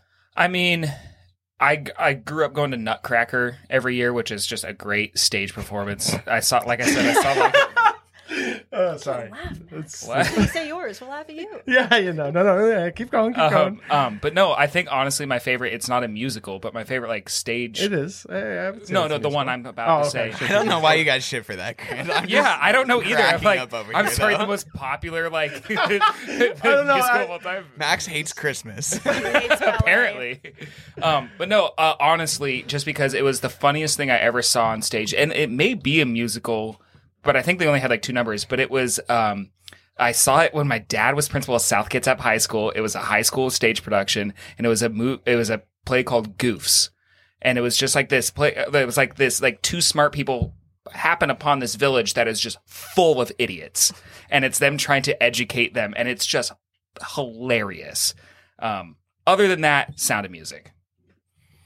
Uh, I did see Lion King when I was very young, um, up in Seattle, and I can remember that pretty well. So I, I would say that probably, but no, Max, it was Tacoma Little Theater's production of The Evil Dead the musical Aha! two Halloweens ago. Thank Come on, you. man, duh. Absolutely. No, yeah, that that's definitely up there. Uh, interesting enough, interesting enough, my favorite stage musical is one I've never seen live, and it's the Book of Mormon. I don't know. I just had to do it because he did it. I don't know why I laughed at Nutcracker. It was just like the most Grant thing to come out of your mouth. it's not, but okay. um, but a- as you were saying, like the Yeah. songs need to exist outside the musicals. I turn up Book of Mormon in in in the car all the time. It's just so fantastic. Yeah, I, I've been with you in the car, and you've been listening to that before. You even wanted to organize when that was touring. You wanted Yeah. to organize um, a trip up to Seattle Yeah. to go see that. Yeah, it's too bad we weren't weren't able to do that, but yeah, uh, Matt and Trey, geniuses. Yeah. Um, okay, so here we go, Maddie, your number five musical. My number five. I'm a little scared I'm going to get laughed at by Max because it is Christmas. um, I never thought this would be on my list, but this is a musical, probably the musical that I watched the most, and that is 1992's The Muppet Christmas Carol. Oh my goodness. Nice. You know? Fantastic choice. Great music. We know all the songs. We know the actors. Um, I did notice earlier uh, there was a thing about recurring themes. Mm, My honorable mentions also have Frank Oz involved. Boom. So Yep. you don't think Frank Oz in musicals, but apparently you do. you certainly think Frank Oz and puppets, though. Yes. So yeah. Uh, no, that's a great pick. I don't know if either of you guys have the Muppets anywhere on your list, but I feel like they have to be represented um, Any in this Muppet episode. movie Yeah. could, Yeah. could be or, or Absolutely. in my honorable mentions Yeah. for sure. Uh, so no, that's great. Okay, Max, you're number five. Uh, so my number five is not technically like it's not a very good movie, but it is a movie that I grew up with as a kid and made me want to be a cool kid and go learn tap dance and all that. So I, I remember taking a tap dance class when I Take was a- girls to the Nutcracker on boy. Christmas. oh my god, yeah. Uh, and that is uh, Robin and the Seven Hoods, which is a Frank Sinatra Rat Pack uh, film. Very And again, not a whole lot of dancing because they're all kind of old in, at this point, and they're not they're not limber enough to be dancing around. But it's got Bing Crosby, it's got Dean Martin, Sammy Davis Jr., Frank Sinatra. It's about uh, like 1930s Chicago gangsters and gambling and running alcohol. Um, and it's a take on, you know, the Robin Hood story, but in that setting. Um, and it's got one of the best finale songs, uh, "My Kind of Town," uh, uh, by by Frank Sinatra, and yeah, just one that I I grew up watching oddly a ton. So it has to be on my list. I, I've never seen that. I'd I'd love to check that out. Yeah, Grant, you're number five. All right. Well, my my list is constructed of like a couple classics, a legacy pick, and then two personal favorites. And so mine's starting off with one that is just a classic for me, at least, and that is Newsies. money, you smell foul. Met this girl last night. And move your elbow past the towel. For a buck I might. Need a fine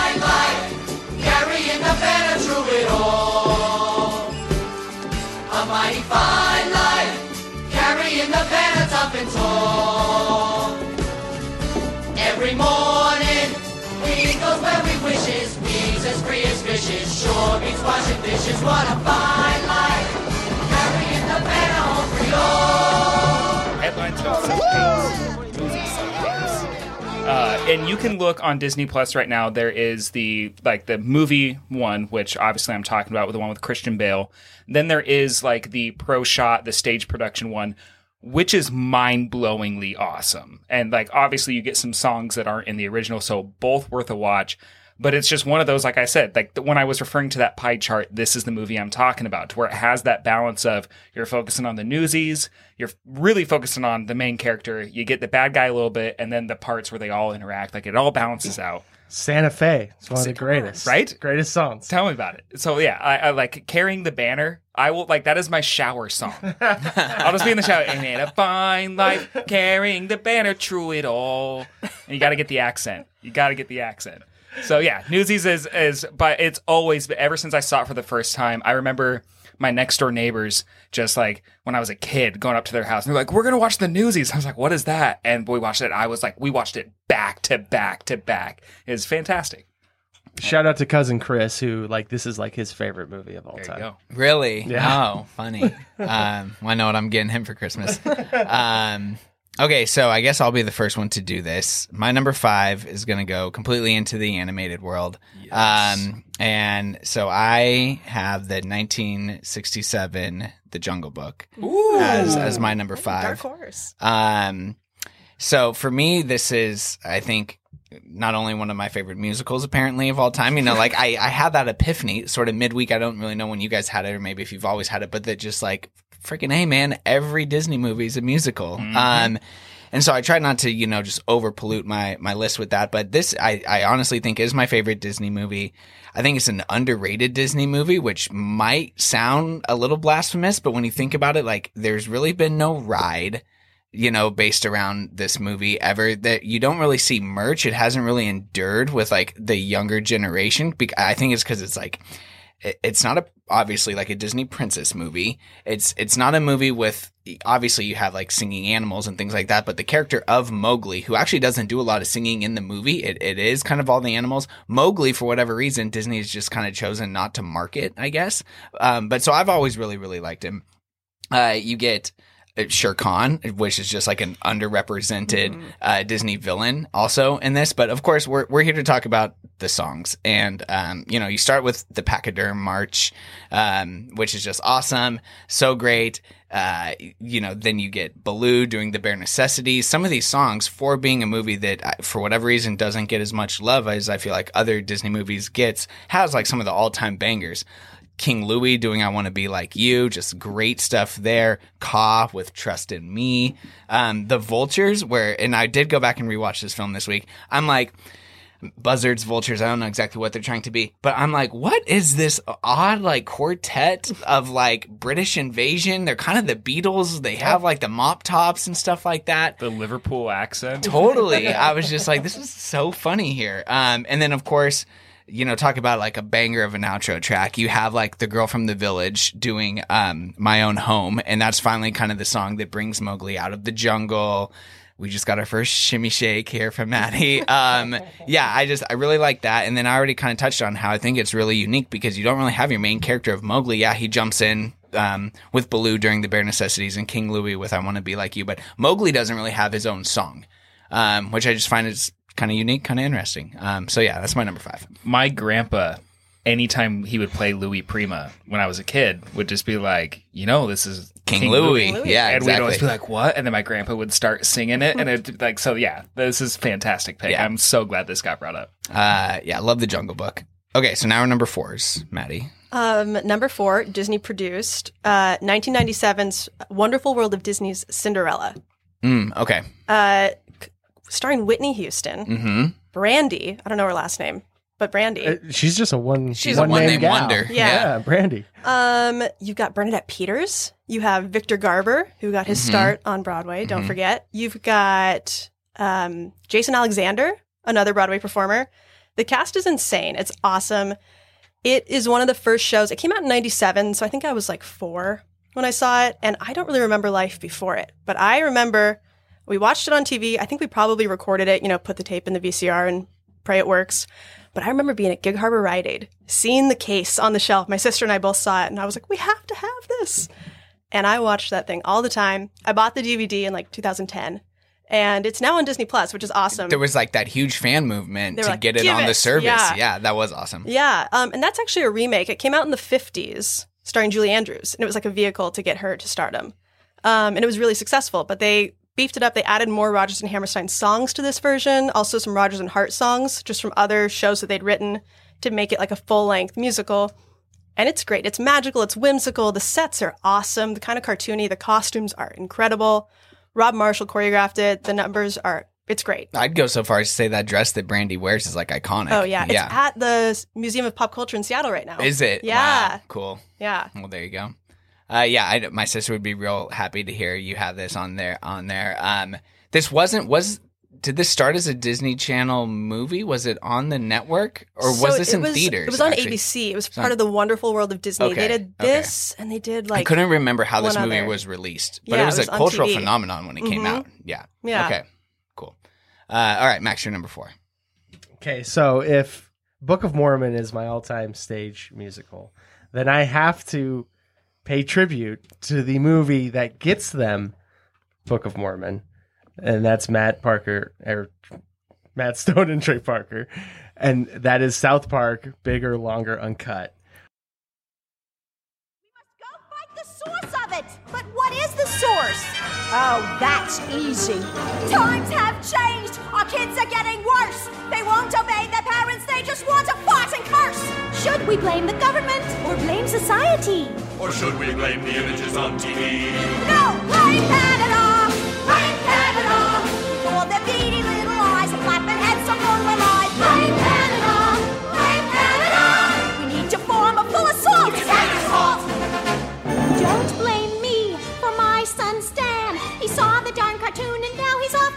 Which I rewatched this week, and it's just the shelf, but now when I so so it's tough to funny and such a ode and a homage to like the old golden era musicals but just written from you know from the south park angle which is insane um but also blame canada was nominated for At an the oscar Oscars. It was performed at the Oscars. by Robin Williams. I, this movie is just it, it's really is fantastic. And again, kind of off the my first two picks, kind of off the beaten path. But uh, I, I really highly recommend this for anyone who doesn't like musicals to get them into musicals. Yeah, that's a good Nice. point. Yeah. My list is changing rapidly as we're talking. Editing. I, I am You have that editing on it there? on my phone like constantly as we're talking. Are you Um, set on your number four? Uh, I'm set on my number four because I moved it down because I need to focus on my top three. Okay, now. okay, Um, hit us with so, it. So my number four is um, I'm going with we've mentioned it before, but it was kind of like the the re-spark of musicals, especially how you just said people who don't like musicals. This will get them into it. Is the pro shot of Hamilton? Uh, blew me away. I I was late to the game. And I kept hearing people being like, I can't stop listening, I can't stop watching. It finally got up on Disney Plus, and I was like, all right, I'm gonna watch this. I did not touch my phone once. I sat through that thing. I was, especially for a musical where there is no speaking, it's all song, which kind of like right off the bat, I was like, oh man. It's like oh, technically an opera. yeah, like it's oh jeez, like here we go. And then and then the entire time I'm like, this is so brilliant. So smart. The things they did, even with the like I want to say three or four cameras they used, even the cinematography is fantastic in this pro shot. The stage production is insane, how they're able to rewind things, the rotating thing in the center. Uh, people playing multiple characters and you're able to differentiate them like they do just a great job um, and it was awesome that it was so far past the original like stage like the presentation where they got the entire original cast back for this specifically that's just a cool little thing and like we said lin manuel is the future of this genre of film so i was really stoked that this got nominated for an oscar so i could talk about it on the podcast so so yeah it's my number four Is this on anybody else's list? Okay. It's on my honorable mention. Okay. Well, I'm happy that you yeah had it on there it's because like it you, needed you, to be want to talked talk about. about. You want to talk about like if this is a key ingredient of you can play it in your car while you're driving around. 100%. Like I've been jamming out at stoplights to outnumbered outplanned. Like absolutely. This was such a important movie during the pandemic too. Yes, really it was. Really It was. really was. It really was. Uh, that's great. Okay, so my number four pick. Here we go. This is where um, I just stayed true to myself. It's uh, the 2000 film Dancer in the Dark, directed by Lars von Trier, who is just one of my guys. Um, as morbid as that may be, he's one of my guys. Uh, but this film stars Bjork, and all the music is composed and performed by her. Um, just a brief synopsis, because I know not very many people have seen this movie. Um, but it's uh, about a Eastern European girl who moves to a small rural Washington state town in 1964. Um, she's obsessed with musicals and just hopes that her life will soon become one. However, she has degenerate eyesight and it's hereditary and so it's being passed along to her son. He doesn't know about it yet though. She has this job in a factory which uh, uh, you know, and if you know how Lars shoots his movies, LVT just classics. oh, yeah. Um, and so you know, there's some really intense stuff while she's working in the factory, and her eyesight's going. But the musical numbers in this film, eh, for I went back and rewatched it because this was like the or no, this was the first time that I'd ever watched this movie. Mm. But um, having just loved Lars for a long time now. Um, I knew that this was kind of one of his more tame films. Still uh, a hard rating uh, on this film of R, but uh, yeah, just in, some incredible stuff. I've never been into Bjork before, never really given her music a chance. Have gone through her like uh, you know she has an enormous catalog, but a lot of her hits after listening to this because she just blew me away. She was nominated um, at a bunch of different award shows, basically everything except the Golden Globes this year for this performance, or um, except the Oscars for this performance. She won Best Actress at Cannes the year that this film came out. Um, you get great supporting roles from Catherine uh, Deneuve. Uh, Yes, yeah, Catherine Deneuve, uh, David Morse, and Peter Stormare, who you know you recognize them all, especially Catherine. You know she's like a, a goat, a legend of the musical genre. And yeah, so I would just highly recommend this film to anybody who wants to get into Lars von Trier, and then you can slowly work your way up uh, his ladder. A good intro to Bjork, and yeah, just uh, do not watch it alone though. This movie, like, could put you in a dark place, as basically any Lars von Trier movie would. Um, or maybe that's why you should watch it alone. I don't know, but I went back and watched it for the first time. Just had a had a great time. Just he always fucking shakes me to my core. Uh, so that's my number four. I had no idea he did a musical. Yeah. That sounds just terrifying. With Bjork too. okay, so now we're on to our number threes. I had never seen the full version or the this movie all the way through until this, so thank you guys so much. Singing in the Rain. Um, we've got to talk about it. It's iconic. Wait, you've never saw all the way through? No, I'd only seen like Wow. Okay. probably almost every big musical number, like production Right. number, but I had never actually seen all of it, which I don't know how that happened, but it did. So thank you guys for inviting me on here so we could fix that. Yeah, I left it off my list because I was like, oh, the, there's no chance that Maddie leaves "Singing in the Rain" off her list. Well, I almost did. Um, wow. I mean, I know that this is one of the most. It's it's typically on like the top twenty ish. Yeah, I would say like in the top five Yeah, of almost every list. Yeah. Um, and it's just Gene Kelly at his best. And the, I mean, the title song, that sequence, I have seen that a million times, and it's just so. Well, yeah, you have a pulse. Yeah, I am here. Um, it's just iconic, and it's it's a big production number musical, and I think that it really set the tone because it came out in the early '50s, I want to say, um, which really, you know, through the '50s and the '60s, we had so many movie musical blockbusters, and this was one. It's also cool. I typically don't like it when uh, musicals start out as movies. Sometimes it doesn't work. Totally works here. I don't know if this works on stage. It's not done That'd be a good question. It's it's one of the few reversals I've seen to where like in the Heights, where I was watching it before I knew that it was a stage production. Before I was like, man, I probably would have liked this more as a stage production. Makes sense. And then Singing in the Rain is one of those where exactly like it almost can't be Mhm. because of the film tropes that they use. I mean, like this movie echoes through eternity all the way to Inception and beyond of wh- the stuff they did. So you're very right. Like it is very much a, a musical film. Mm-hmm. Does this okay? Sidebar: Which movie can best take claim to the yellow raincoat? Is it Singing in the Rain? Is it- Paddington. Is it okay? I'm kidding. I'm Is it? That's I'm what I'm thinking. Is it it? Is it Singing in the Rain?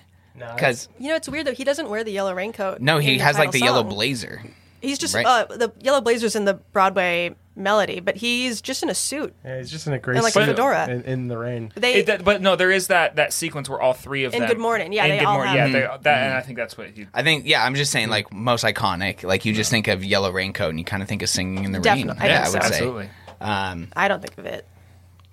I think of Pennywise and Georgie, but that's just because I'm fucked up. Um, but no, just just curious. Okay, so yes, it had to be on the list. That's why you're here to have the classics. So thank you for that. I'm doing my job. Um, we're staying credible after I just talked about Lars von Trier. Um, so Max, you're number four. Uh, no, my number three. Or you're number three, excuse me. Yes. Uh, so I might get some some pushback on this, but uh, it's it's La La Land. Uh, Ryan Gosling, Emma Stone, and I know a lot of people actually like don't like this movie. Hate it. Hate it. but I love the jazz. I, I love Damien Chazelle's uh, direction. Um, and I actually I dig most of the songs, especially anything that Emma Stone is singing. Um, I also the f- first time I ever saw this movie, I saw it. It was a double feature, and the first movie was Manchester by the Sea. So that made a Where? Where were you? I was at uh, a, a, a theater in uh, Federal Way. Uh, and I just did a, a double feature on my own. I did Manchester by the Sea Oh, okay. first. You you. s- Okay, okay. Yes, yeah, yeah. You seeked these two films out. You did this yes. to yourself. Yeah, yeah, okay, yeah. okay. Uh, yeah, but then I went into uh, uh, La La Land, and and so I think that has a huge influence on me and how I feel about this movie, uh, just because I was so sad and down from Manchester by the Sea, and La La Land picks you up a, a bit, uh, you know, uh, until the end, and then, and then it kind of makes you cry again. But uh, I, I I really do like this, and and again, I know it's like such a it like just pulls and steals from from all the musicals and from the golden era of musicals. Um, but but I th- that opening number um, where they're on the highway is just I just I love it absolutely love it I think I owe it a rewatch. I was living in LA at the time, and I was just like, ugh, a movie about LA, made in LA, starring people who live in LA. Like, it's very Hollywood yes yeah, and I was just like, I don't know, eh, not my thing. Which you think it would be, and maybe that's why I hated. it. I also hated High School Musical in mm. when it came out when I was in middle school. I was like, that's not a real musical. So I have a superiority complex. I'm aware. Max, congratulations. I support your choice. Uh, okay, great. You're number three. All right, if if there was a, it, if there was a camera in here, you guys would have noticed when Alex was talking about Bjork, I kind of freaked the fuck out because this was not even on my honorable mentions, but something about you saying that someone in the movie did the music somehow clicked this and reminded me of it. That not only is it one of my favorite musicals, it's honestly one of my favorite movies, and I cannot believe I didn't think about it. So I knocked off a big name that I hope someone else brings up so I can still talk about it. But um, I'm going with Julie Taymor's Across the Universe. revolution. Well, you know, we all want to change the world. What are you doing? I can't do this right now. You tell me that it's evolution. Well, you know, yeah, we all want to change the world. Jude, when you talk about destruction, don't you know that you can count me out? What the hell are you doing here, friend? Not time. Not you now. know it's gonna be. Escort him to the door. Thank you. Be alright. You know it's gonna be. let's go. Alright. I've never seen him like that. I don't know. Say you changed the Constitution. Well, you know. You gotta leave, buddy. Yeah, we all wanna Come on. change your heads. Who is this asshole? You tell me it's the institution. Well, you know, you better free your mind instead. That is my number my number two Oh, okay. Do, should we table this until then? we can, or we can have it now. I mean, Max's next film that he's going to talk Okay, about is yeah. his number two, anyways. Yeah, and yeah, I fully expected it to be on your list. to be Yeah, candid. I, I can't believe I forgot about this. From the opening segment of Jim Sturgess on the beach doing uh, "Is there anybody going to listen to my story?" to every single Beatles song that they do that they either pay homage to brilliantly or change completely is utterly phenomenal.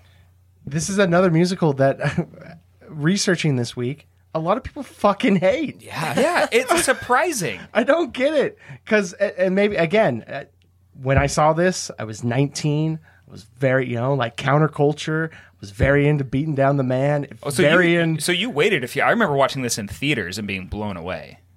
I think yeah. Wait, it came out in what 2000? We were in, we were in high school. when this came out. 2009? No, yeah, it came out in uh, 2007. 2007. Yeah. Okay. I remember. Excuse being, me. I remember it was like our. It was the beginning of our senior year. Yeah, so so 1917, whatever. I was smoking a lot of weed, Yeah.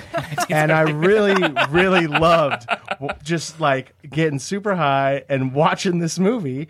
And it's got some insane like cameos, like Salma Hayek comes in for a song, and like Bono comes in and, and throws the greatest like three pitch inning I've ever seen of, as Dr. Robert. He's just absolutely insane. Eddie Izzard is is wonderful in it. Absolutely. Um, Joe Cocker, of course, po- Yep, jumps up. yep.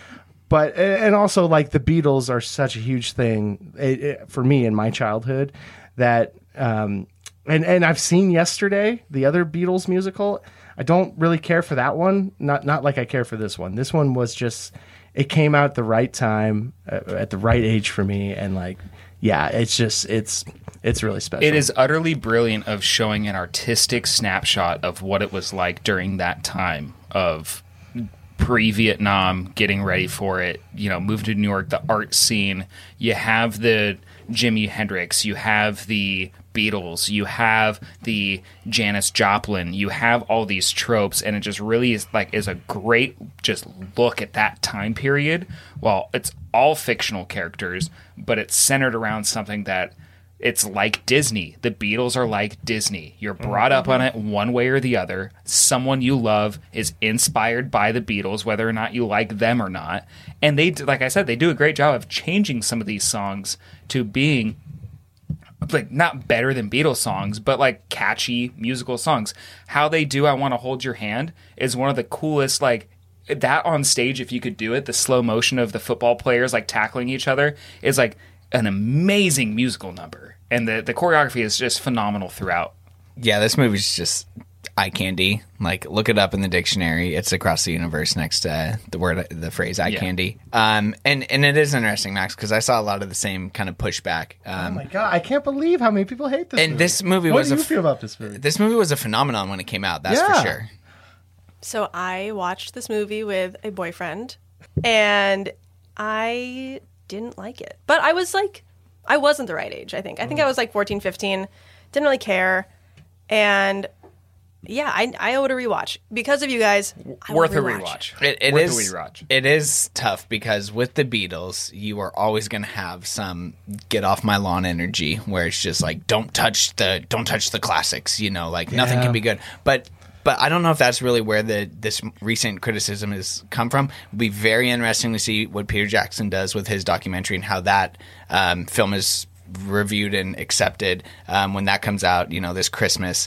Just because, yeah, the the Beatles are the Beatles, and you know, you kind of don't don't fix it if it's not broke. And the movie did a great job of captivating the Beatles from 1964 through their f- fucking weird phase of going to Mr. Kite, you know, and all that. Like their drug induced stuff. Like they, like it's surprising where they have such a vast discography. And then this movie captures it all, It and, does. and it's a- able to do it in a good film manner that keeps the the story progressing. Growing up, I had the projector on the wall. Yeah. And yeah, Strawberry Fields Forever in Max's basement. Dude, I would a little invite weed and people a good over. We time. would just get stoned out of our mind and be like, can't wait for Bono to show up. Uh, Max is the walrus of this podcast. Cuckoo Cachoo. Uh, okay, so my number three is the 2001 film Moulin Rouge, uh, directed by Baz Luhrmann. Classic. And now I hit up my sister for some talking points on Moulin Rouge because it is her one of her favorite films of all time, like top three. And so I w- really don't want to do her any disservice. I rewatched it for a 2001 movie draft and was very close to selecting it in a handful of categories, just because I do think it is a very, very impressive film. Uh, the set pieces, the dancing. I think that you know we haven't really talked about this yet, but you know the term jukebox musical gets thrown around a lot, and so to take you know songs from who is it? It's Sting and it's Elton John and people like that, and to throw them into like turn of the century Paris, like shouldn't make any sense, and it just does. It works so well in this movie, and I think that that's a testament to uh, just Nicole Kidman's ability as as an actress and as a performer, and same with Ewan McGregor. It's a, uh, still a shame that he didn't get recognized with an at least uh, a nomination at the Oscars this year.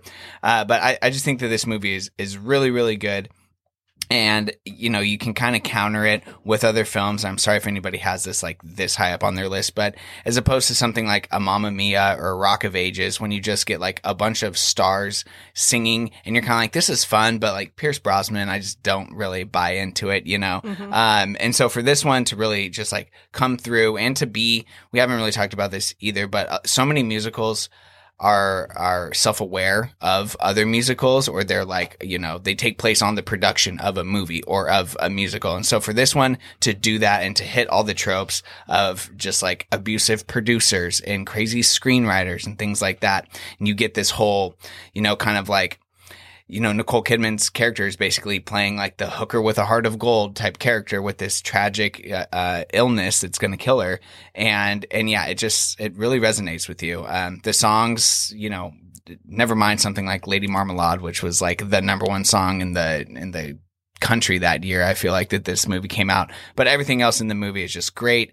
Uh, the natural progression of something like Romeo and Juliet, Romeo plus Juliet, I guess is how it's referred to. Um, but then into this is just great for Baz. And then I think that, you know, what he does later on in his career with something like The Great Gatsby, obviously not a musical, but still just the, the swirling and the dizziness of, of the pop music in that film you know, I think he maybe goes a little over the overboard with that. And this was just like this was Goldilocks finding her porridge that was just right. Like this movie's just it's it's pretty perfect to be honest. Um, so yeah, that's my number three. Okay, on to our number twos. The sound of music,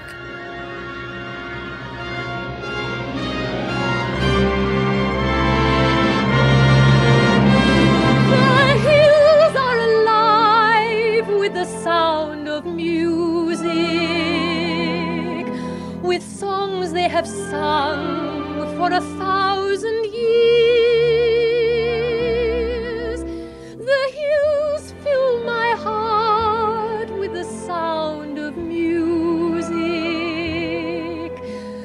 Come on. wants to Come on. sing I know it was on your list, Grant. This is It the, got this is the bumped. one that I knocked off, and Yeah. I was I knew it was going to be on yours, so I'm glad we're talking How could about it it. not be? because I, knew it was going to be on yours. and now we get to what talk I- about it next yeah, week. Yeah. yeah. No, how could it not be on my list? Um, Christopher Plummer. Oh my God! When he walks in, when she's in the room, and he's like, and he walks in. wh- that was my first crush. I mean, I must have seen this movie as an infant. Um, I just loved their chemistry from a very early age.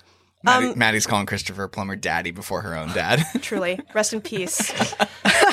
Um it's just it's iconic. It's great. It's if it's on tv you're like oh sound of music's on. Hell yeah. I guess i'll watch. The most fun thing i've ever been to as far as watching a, a movie musical in public the fifth avenue hosts one but they're done all over. It's called the sing along sound of music. It's a thing. They give you a goodie bag when you get there and you get like plastic edelweiss and um what else do you get uh like cards to hold up the three words that they sing about Maria for how do you solve a problem. You have to hold them up in order. There's instructions like when the Nazis are on screen, you boo. When Rolf's on Oh, stage, you fun. bark. That's fun. It's so much fun. There's a costume contest, and then also you sing along. They've got the words up there. Highly recommend if you see Wow. one happening, go. Um, it's just an iconic movie. It's a comfort movie. It's on Disney Plus. If I'm like, oh, what should I watch? I'll just put on sad Music while I clean the house. You know, it's one of those movies that's you know we we touched on this a little bit but a lot of movie musicals are pushing two hours and this is like a long Yeah. long movie this is close to three i believe um but it's one of those where kind of like with in the heights where you had that benny and uh, nina scene come in at the end and you're just like i don't really need this i don't there's you know ballads just being sung at the top of people's lungs like two and a half hours into Yeah, sound of music and Oof. but still you're just like give it it's to me. give it to Yeah, me. you're like, yeah. All right. yeah. Um yeah it had to be on someone's list. One of those b- movies that is a musical that despite the landscape shots other than that it is filmed like it is on stage. There's a lot of painted backdrops a lot Mhm. of Just like blocking. a lot Yeah. of like still cameras just looking one way not a lot of like cutting back and forth behind characters. It's just kind of projected in front and given to you at face value. And it works. It's classic. It's my favorite thing to see when i like watch live productions like i said. Um, it was on my list. I'm- that's i knew it was going to be on yours which is why i felt okay taking it off because my dad was the one that introduced me to James Bond. He introduced me to Star Wars. He introduced me to a lot of these movies that I love. His favorite movie of all time is The Sound of Music. gotta love Mr. Colin Beanie. Dave knows what's up. Dave. I mean, the guy like it's like you, you you talk you talk about a movie that's on TV and you have to stop. Like the only other movie he reacts that way to is The Godfather. For sure. If it's one of those two, like it is everyone shut up. I'm watching Julie Andrews. Let's go. I have such a complicated relationship with this movie because my grandmother used to just like make my sister and I sit down and watch it when we were Make spending you, the night. just force you. Just sit on the yeah, couch. like we wanted to watch something else, and she's like, "Nah, we're gonna watch Sound of Music again." and and you granted, are a Von was- Trapp child she was a sweet, sweet lady.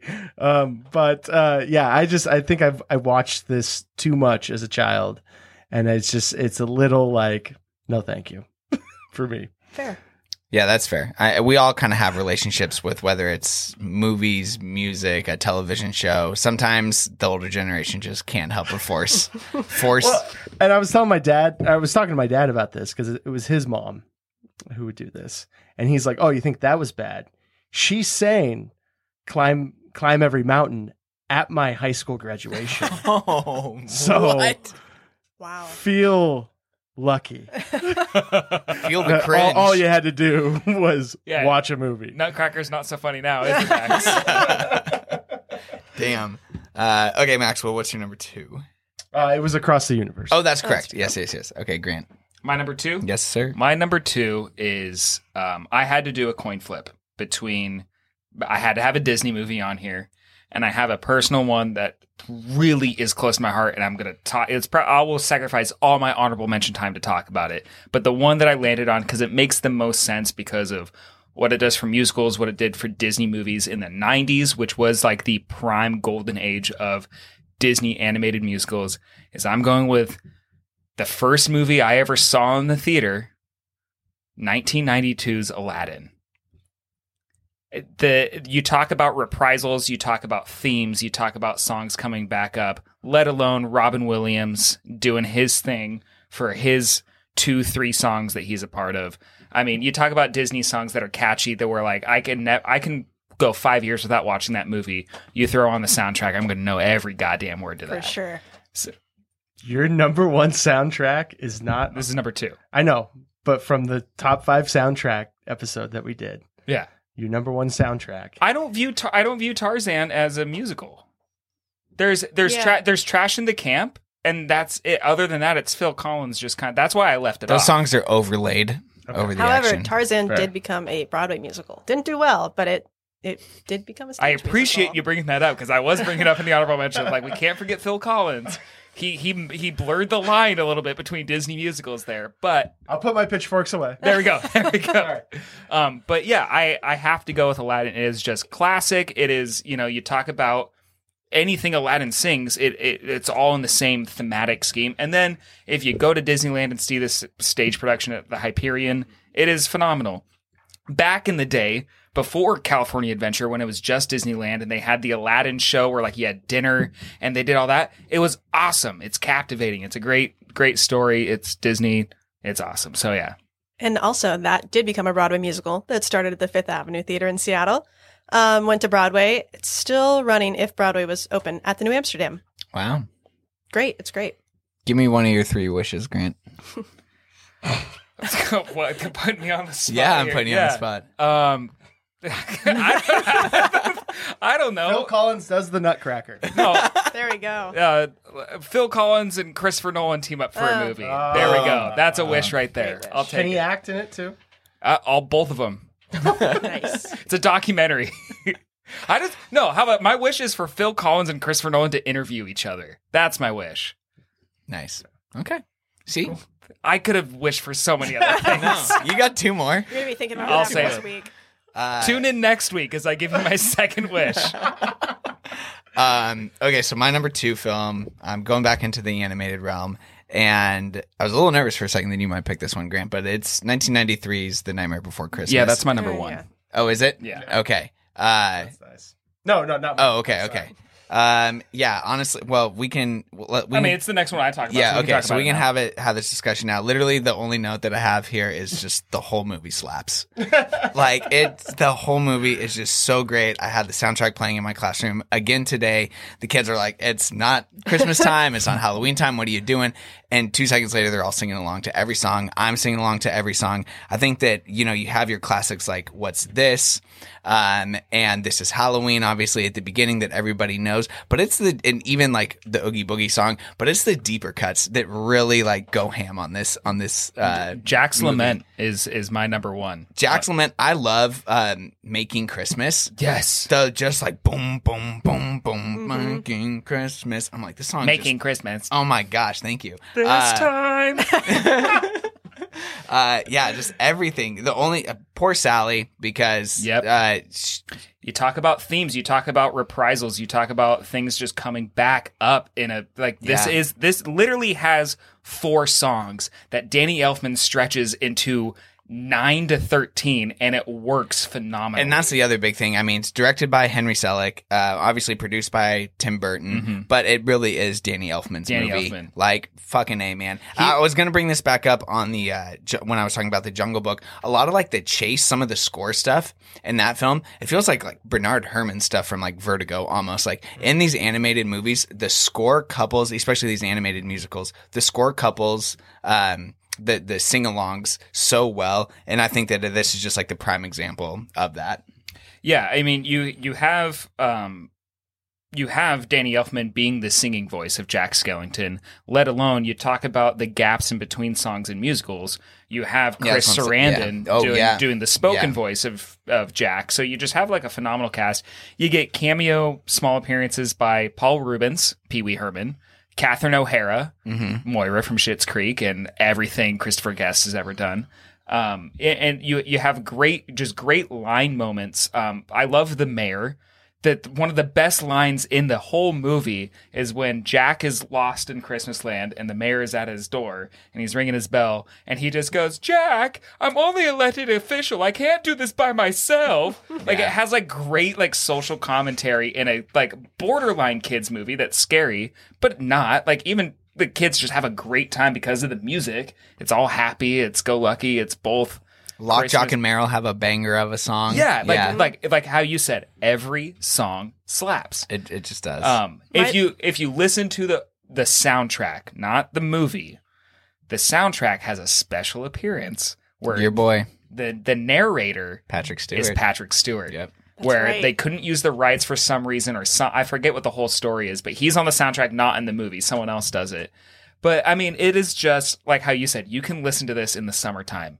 I I still will randomly do the uh like the making Christmas the bum bum bum bum bum bum but like I'll just randomly hum that to myself because it's just embedded in my skull. If I had to like if a gun was to my head, this is probably the only musical I could do like every song front to back. Like Yeah, I know good- this entire soundtrack. Um, it is by far and away my favorite musical for sure. Uh, I just wanted to say it's also so iconic that they make over an iconic Disneyland attraction from September to early January. Uh, they make over the Haunted Mansion and it's Haunted Mansion Holiday, and they do an overlay of the ride and they put the music in. oh, that's so cool. It's super Well, cool. And then isn't it different like during Halloween time and then in Christmas time? Like they kind of like flip both back and forth where it's a little, or at least I remember doing that where at first it was like, all right, it's still Halloween theme, but it's all Nightmare Before Christmas. And then all of a sudden it becomes a Christmas theme ride like towards Thanksgiving. It's it's great. It's and what's super cool is they only do it at Disneyland because they know that they've got the repeat guests there. Yeah. Mm, for sure. It's cool. Also, side note, I want to know what happens in Thanksgiving Land. We need a sequel. It's a big unanswerable question there. Yeah. What like I what happens there? A lot of murder. Is it just genocide? Is that what's going on? A lot of maze and murder? Um, okay, well, what a great transition into Maddie's number one. That was Grant's number one, my number two. Um, so we got a couple of number ones here to get to now. Cool. Um, my number one. This was a no brainer for me. It is 2002's Chicago. Oh, okay, interesting. Um, it's first of all, it's super cool because it started out as a play, it's kind of inspired by a true story, and then it became a silent film. And then uh, Gwen Verdon and Bob Fosse. Uh, Bob Fosse, the goat. Come on, yeah, they uh, got Kander and Ebb, who are incredible songwriters, uh, songwriting team, to come on board to create the musical. And it opened on Broadway, and it was a success. And then it closed, and they revived it on Broadway, kind of a stripped down version in '98. I want to say it's still running today if Broadway was open. Um, but the movie is just excellent. I think. I think it's uh, incredible stunt casting. Normally, when you cast Richard Gere and Renee Zellweger and Catherine Zeta-Jones and Queen Latifah, you're like, okay. But I think that Catherine Zeta-Jones gives one of the best movie musical performances, bar none. I just rewatched agree this a couple weeks ago. Yeah, and I was like, holy shit, she is giving everything to this. She's great. It also won the Oscar. I did best picture. It's the first. Is I think it won like six Oscars also. Um, but it's the first movie musical to win the Oscar since Oliver in 1968. Dang. Yeah, and not since then. So, I mean, and it was a pretty good year too. I know there's a movie that you like that was that year. I can't think of what it was. 2002. Well, definitely would have been Oh. going up against the Two Towers. Yes. uh, Memento. maybe. Yeah, yeah. There was something. Well, I if it was like, oh. 2002, Oh, that- Memento that was 2001. 2001, yeah. Oh, I don't know. We'll have to look later. Probably Anyway, Attack of the Clones. definitely, definitely. I mean, if we want to talk You uh, the familiar best with Star Wars uh, Yoda from uh, Um, Attack of the Clones? You ever seen that musical? Anyway, it's just it's just great. I think it's really good. I also love the way that they make it work. Is every musical number that's not done on stage is a fantasy that Roxie's having. So none of it is. We don't have to suspend our disbelief that people are just bursting into song in the middle of the sidewalk. They are either fantasies in her mind that she's enriching, or they are production numbers on stage. And I think that that is what makes it work so well. And Yeah. that's what makes it's that whole eh, production within a movie. yeah, thing. and yeah. it, it makes people that are a little bit uh, turned off by musicals open to it because it's like, oh, okay, she's not just bursting into song in her jail cell; she's in her mind, and this is happening. this obviously pairs so well with Moulin Rouge. I feel like that film walked so that this film could run. Mhm. Yeah. I just looked it up and it beat Gangs of New York, and that, and I I don't agree with that decision. See, Mm. That's a tough one. That's take it up with the one. Academy. Yeah. oh, I got words for them. Uh, okay, Max, you're number one. All right. Well, I'm gonna totally cheat here uh, and say every Disney cartoon that we all grew up with. Okay. All right, because you got stuff like The- okay, so you're okay. Tell me, yeah, yeah. What are your part of your parameters here? world, Let It Go, Kiss the Girl. Oh, you're just Circle going of songs, Life, okay. Um, almost there. You're welcome from Moana, which is excellent. LMM. um, uh, friend like me why should i worry from oliver and company? I mean every single one of these disney movies that we grew up watching especially our age group are are full-fledged musicals and these are songs i think that we we've been talking about this whole episode that every we all just know. If it comes on it, it we just know. And I, I i mentioned earlier that i was hanging out with my nephew on, on Sunday, and we had this radio station on, the Disney musical station, and not only is he calling out every movie, I'm calling out every movie, and so I just I, I just think that that Disney from probably eighty seven to uh, you know mid two thousands really hones in and like is the musical king. That's the Renaissance. That's like the Yes. d- Yeah. span Yeah. of the Yeah. Disney Renaissance. Yeah, so What was your number one that you booted out to change it to this, or was it always this? It was always this. I had I had like my top. Well, I had my top four. Okay, well, what's your favorite I was gonna, Disney? I was gonna say, then? here's Oh, what's we my favorite What's your favorite we- Disney well, wait, animated musical? Wait, wait, wait, wait. Here's a better way to ask this question. If you had to karaoke one Disney Ooh, song, there we go. What would it be? Because I think I know mine. if it I, if go, I if I let it go. I bet Oh, that's I'll, I'll make a man out of you. I was Ah, just gonna say Great it's, choice. it's Hell yeah. Mulan. And actually, Hell yeah. Mulan. If Yep. if if a gun is held to my head, Mulan's probably the the the movie I'm picking as well. Just a fantastic. Movie. That's There I- you go. Yep, I'm right there with you on that one. but yeah. So Okay. every, all the Disney. We'll allow it, I guess. Yeah. Uh, okay, so Grant's number one was uh, Nightmare Before Christmas. Okay, we're gonna have this conversation. It's time. My number one is Sweeney Todd and the Demon Barber of Fleet Street from 2007, directed by Tim Burton. From the Dardanelles to the mountains of Peru, but there's no place like London. No, there's no place like London. Mr. Todd? You are young. Life has been kind to you. You will learn.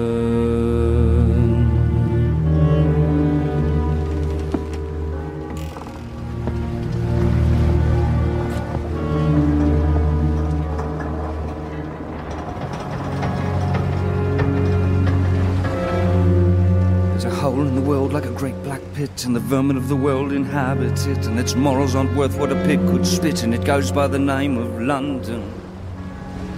At the top of the hole sit a privileged few, making mock of the vermin in the lower zoo, turning beauty into filth and greed. I too have sailed the world and seen its wonders, for the cruelty of men is as wondrous as Peru.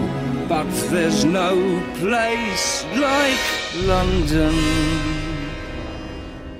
Maddie, you and I joked about this over over did. We had some text. Yeah, uh, so I'm excited to hear what you have to say, and then I'll just talk about why I love it so much. Um, I saw it once and I never needed to see it again. You're I- talking about the production or the film? uh, the the film. I think the stage show is fantastic if you see a good production of it because the music is hard Mhm. for both the singers and the um, musicians to play. It's it's really really hard. It's really dark, but it's really good. Uh, this goes back to what I said about sound earlier. The, Oh, okay. It's so auto tuned. It's just so auto tuned, and I think I think Tim Burton's great. I think that if they had had a different director and a different cast, because he just cast his babies, um, I yeah, I just didn't like he it. He casted the crew from uh, Harry Potter, basically. Yeah, you get true. so many Yeah. people um, from Harry Potter coming over to this. But I still just love this movie. Like, I went back and revisited it twice this week, actually. And for me, this was like sort of in my stage of like understanding what movies could be and I was revisiting so much stuff around 2006 2007 you know stuff from Kubrick stuff from all these other you know great classical directors even modern day people like Tarantino and then when I started getting into Tim Burton stuff and it's like oh Tim Burton has a new movie coming out and it's a musical and you know Johnny Depp troubled individual. Um, but still, I was just like, you know, I'd just seen Blow. I'd seen all these other movies, Edward Scissorhands with Johnny Depp. He just like, I don't know how I haven't been Sweeney Todd for Halloween yet. Like, I think that's just a great look. Um, and then, yeah, just Alan Rickman is everything that I want him to be in this movie. Um, Helena Bonham Carter is everything I want her to be in this movie. She's the strongest in this film for sure. Sacha Baron Cohen. Sacha Baron Cohen, exactly. And this is him, like, this is kind of his first real role coming off of the Ali G show and all his subsequent characters from that. Is Christopher Lee in this one too? No. No. Okay, I'm thinking of something different. Um, but yeah, I just Sleepy Hollow. That's what I'm thinking. Yes, yeah. Um, I just I love this movie. It it all of it aged exactly how I wanted it to. The blood is still so stylized. The violence, the the it, it's dark in all the right places. It's funny in all the right places. I I, just love it. I, I love the runtime. It's it's just under two hours, whereas a lot of these uh, musicals are over two hours. I think that it really stands alone in in its way of being like a hard rated R film in, in within the musical genre and so I just am always going to kind of lean towards that.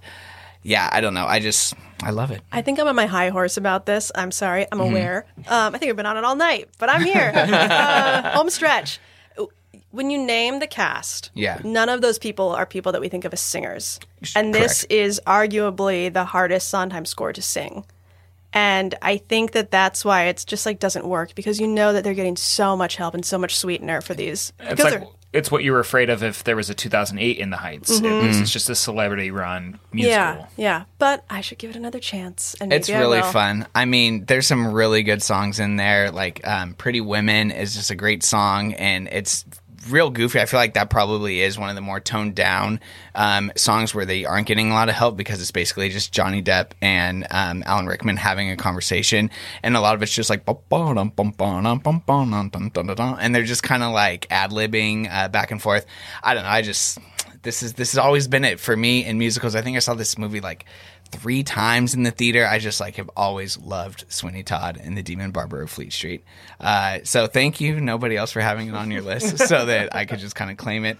Um, okay, so let's get to our honorable mentions now. Yeah, Maddie, if you had any. Too long to list. You know, I almost put Little Shop of Horrors on my list, but then I remember that I don't love the movie, and I really could do without the last 30 minutes. When it all Watched just it goes last night, yeah, and I felt the same way. Very fun uh, Mhm. movie, but yeah, um, great catchy, you know, kind of main theme. But yeah, Great just music. Great music. The movie is just so bizarre, though. It's just, yeah, and it just like, it just goes downhill, and you're like, God, you just have to kill everybody now. And it's just, I just, I don't like it on stage either. I love the first act, but I could definitely leave at intermission. Uh, okay, so that that's your big one. Yeah, I mean, I I could list. Oh, also, I wanted to say Mamma Mia. I I don't Mhm. love it, but I know that everybody loves it. It's so easy to There's a watch. It's huge fun. fandom. Huge Yeah. fandom behind that one. And you want to talk about uh, something you can pay for on iTunes, which you talked about earlier. We didn't call you out on that. That's also old. But or a CD. yeah, whatever. Yes. Apple Music, fine. Spotify. um, burn the CD from what you buy on iTunes. But it, I mean, come on. I'm Yeah. always if I need to be pumped up. There's a Spotify playlist. It's Mamma Mia one and two. Well, I'm just like, listen to shuffle ABBA. What are you baby. doing? Yeah, I Dust know. off your LP. Uh, no, I'm just kidding. Um, okay, so I mean, if you want to just rifle through, if you have some, if you have some more. Now, my honorable, my dishonorable mention is I wish that the Jersey Boys movie had been better because I think that could have been really good. That Get anyone other than Clint Eastwood to make that movie. Talk about bad pacing. Man. My God. Um, no, I could go all night for honorable mentions, so I will. Okay, not. okay. Max, any big ones for you? I mean, Wizard of Oz. you That- that was on my list. Uh, is up there. Uh, Hello, Dolly. Uh, another important movie in my child age. Um, I, I I almost tried to put this on the list and make it work, but The Last Waltz, which is a a, a concert documentary by Martin Scorsese, so it's not really a musical, but there. I mean, you're just watching music the whole time. I, I had Purple Rain for the same reason, Mhm. and then I was just like, this is just a concert, basically. Uh, and then Spinal Tap as well. That's Nice. Mm. mockumentary, but musical. A Mighty Wind. Hello. So this is a great transition going off of that right there of Spinal Tap and A Mighty Wind. Of one of my honorable mentions was in that realm of it's not necessarily a musical, but it's when the characters in the movie are making music, and that's a centric part is the Lonely Island's pop star never Mhm. stop stopping. Uh, talk about a soundtrack you can bump in your car that is just ridiculous and fun, sure. and it fits like the way they structured in the movie as far as pacing goes is brilliant for a mockumentary. So I think that mockumentary kind of musical world is a really fun niche category in Mm-hmm. Mhm. this. Um, and I could talk about Wiz- I wanted to bring up Wizard of Oz. So I'm glad you did. And I could talk about every Disney movie that has ever had any songs in it ever. But and it sucks that it wasn't in my top five. So I'm going to take all the time I can to talk about it now. And that is a Goofy movie. Oh wow! It, it combines both of the Disney aspect and then also the people in the movie making music of the two Powerline songs. Yeah. And you still get the Disney songs of Goofy singing on the open road, and then, you know, the father son reprise at the end. And then Eye to Eye and Stand Out are constantly. Since Spotify started it, doing like the top like 100 songs of your playlist, both of those since they were on Spotify a few years ago have been in my top 100. I will always listen to Powerline is the shit. Goofy movie is awesome. After Today is just probably one of the best Disney songs ever written. Goofy movie is it it, it is my uh, it is like it, it's my number zero. It's above my number one. Goofy movie needs to be in there, but as far as the actual categories of musical goes, I was like, all right, Aladdin is a better musical musical, but Goofy movie, like, come on, can't mess with that. Yeah, that's great. Um, just a couple that I have left here. Rocky Horror Picture Show. Just a little surprised that no one had mentioned that one yet. Fame, really good movie that I watched for the first time over the weekend. Uh, Spike Lee, his two little dabbles in movie musicals. Chi-Raq, which I saw at the Grand Cinema. Actually, shout out to the Grand. And then School Daze. School Daze also really good Spike film. Um, and then Cabaret. And Hmm. and then you know Max, you said um, all the Disney movies. I just want to give like an extra shout out to Mary Poppins. That was about Right. to be on my list. Yeah. Absolutely. Um, you know, just Julie Andrews doing like some of the best stuff of all time there. Um, and so, yeah, okay, that does it for Excuse the Intermissions musical extravaganza. Not as much singing as I expected, so good, good self restraint. We restrained there. ourselves. Yeah, definitely. Um, Welcome. nice, nice. Look for Max um, off off Broadway in the near future. Um, so, as for our guest, Maddie, you were clearly the star of this production, though. You brought your notes, everything very well prepared. We love to see it. Um, we hope you had a great time joining us on this episode. And as a longtime listener, you weren't too disappointed in the behind the scenes peek that you got with stuff. Um, before we get you out of here, is there anything or anyone you want to give a shout out to? Um, go see live theater when it comes back. Support it. There it is. Um, well, thank you again so much for coming on. Thank you to Derek Schneider. Thank you to Max and Grant. Next week will be the last episode with the three of us in studio for a bit as Grant gets ready for his birthday trip to Hawaii. How are you doing in preparation for that? I am I am ready for it. Yeah, I feel like I'm just going to be moving into a, like an alternate universe for two weeks. Like I'm I'm You so will be. excited to just check Yeah. out for a while. Um, well, and that's awesome because it allows us to create a fun list of films for next week's podcast.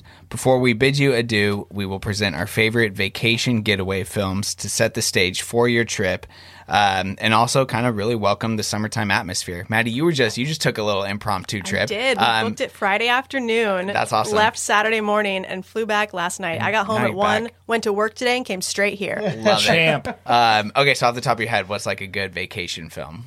Vacation. National. Lampoons. Uh, Okay. Although Christmas Vacation is my favorite. Out of I'm not favorites. watching the original. Okay, yeah. Some yeah, all those movies, you know, there's some stuff that's aged kind of interestingly, we'll say. um, no, that's a great one. I'm sure we'll talk a lot about National Lampoon and the Vacation series, Chevy Chase and all that next week. Um, of course, thank you to all of our wonderful lis- listeners. You guys are the best. Please keep up your incredible support of the show. Every like, download, and share means so much to us. If you're headed out to the theaters this week, especially to our friends at the Grand Cinema, please remember to be safe and wear a mask as mandated. And until next time, I will see you on Fleet Street. Stay swell and give them hell. Drink movies and sing beer.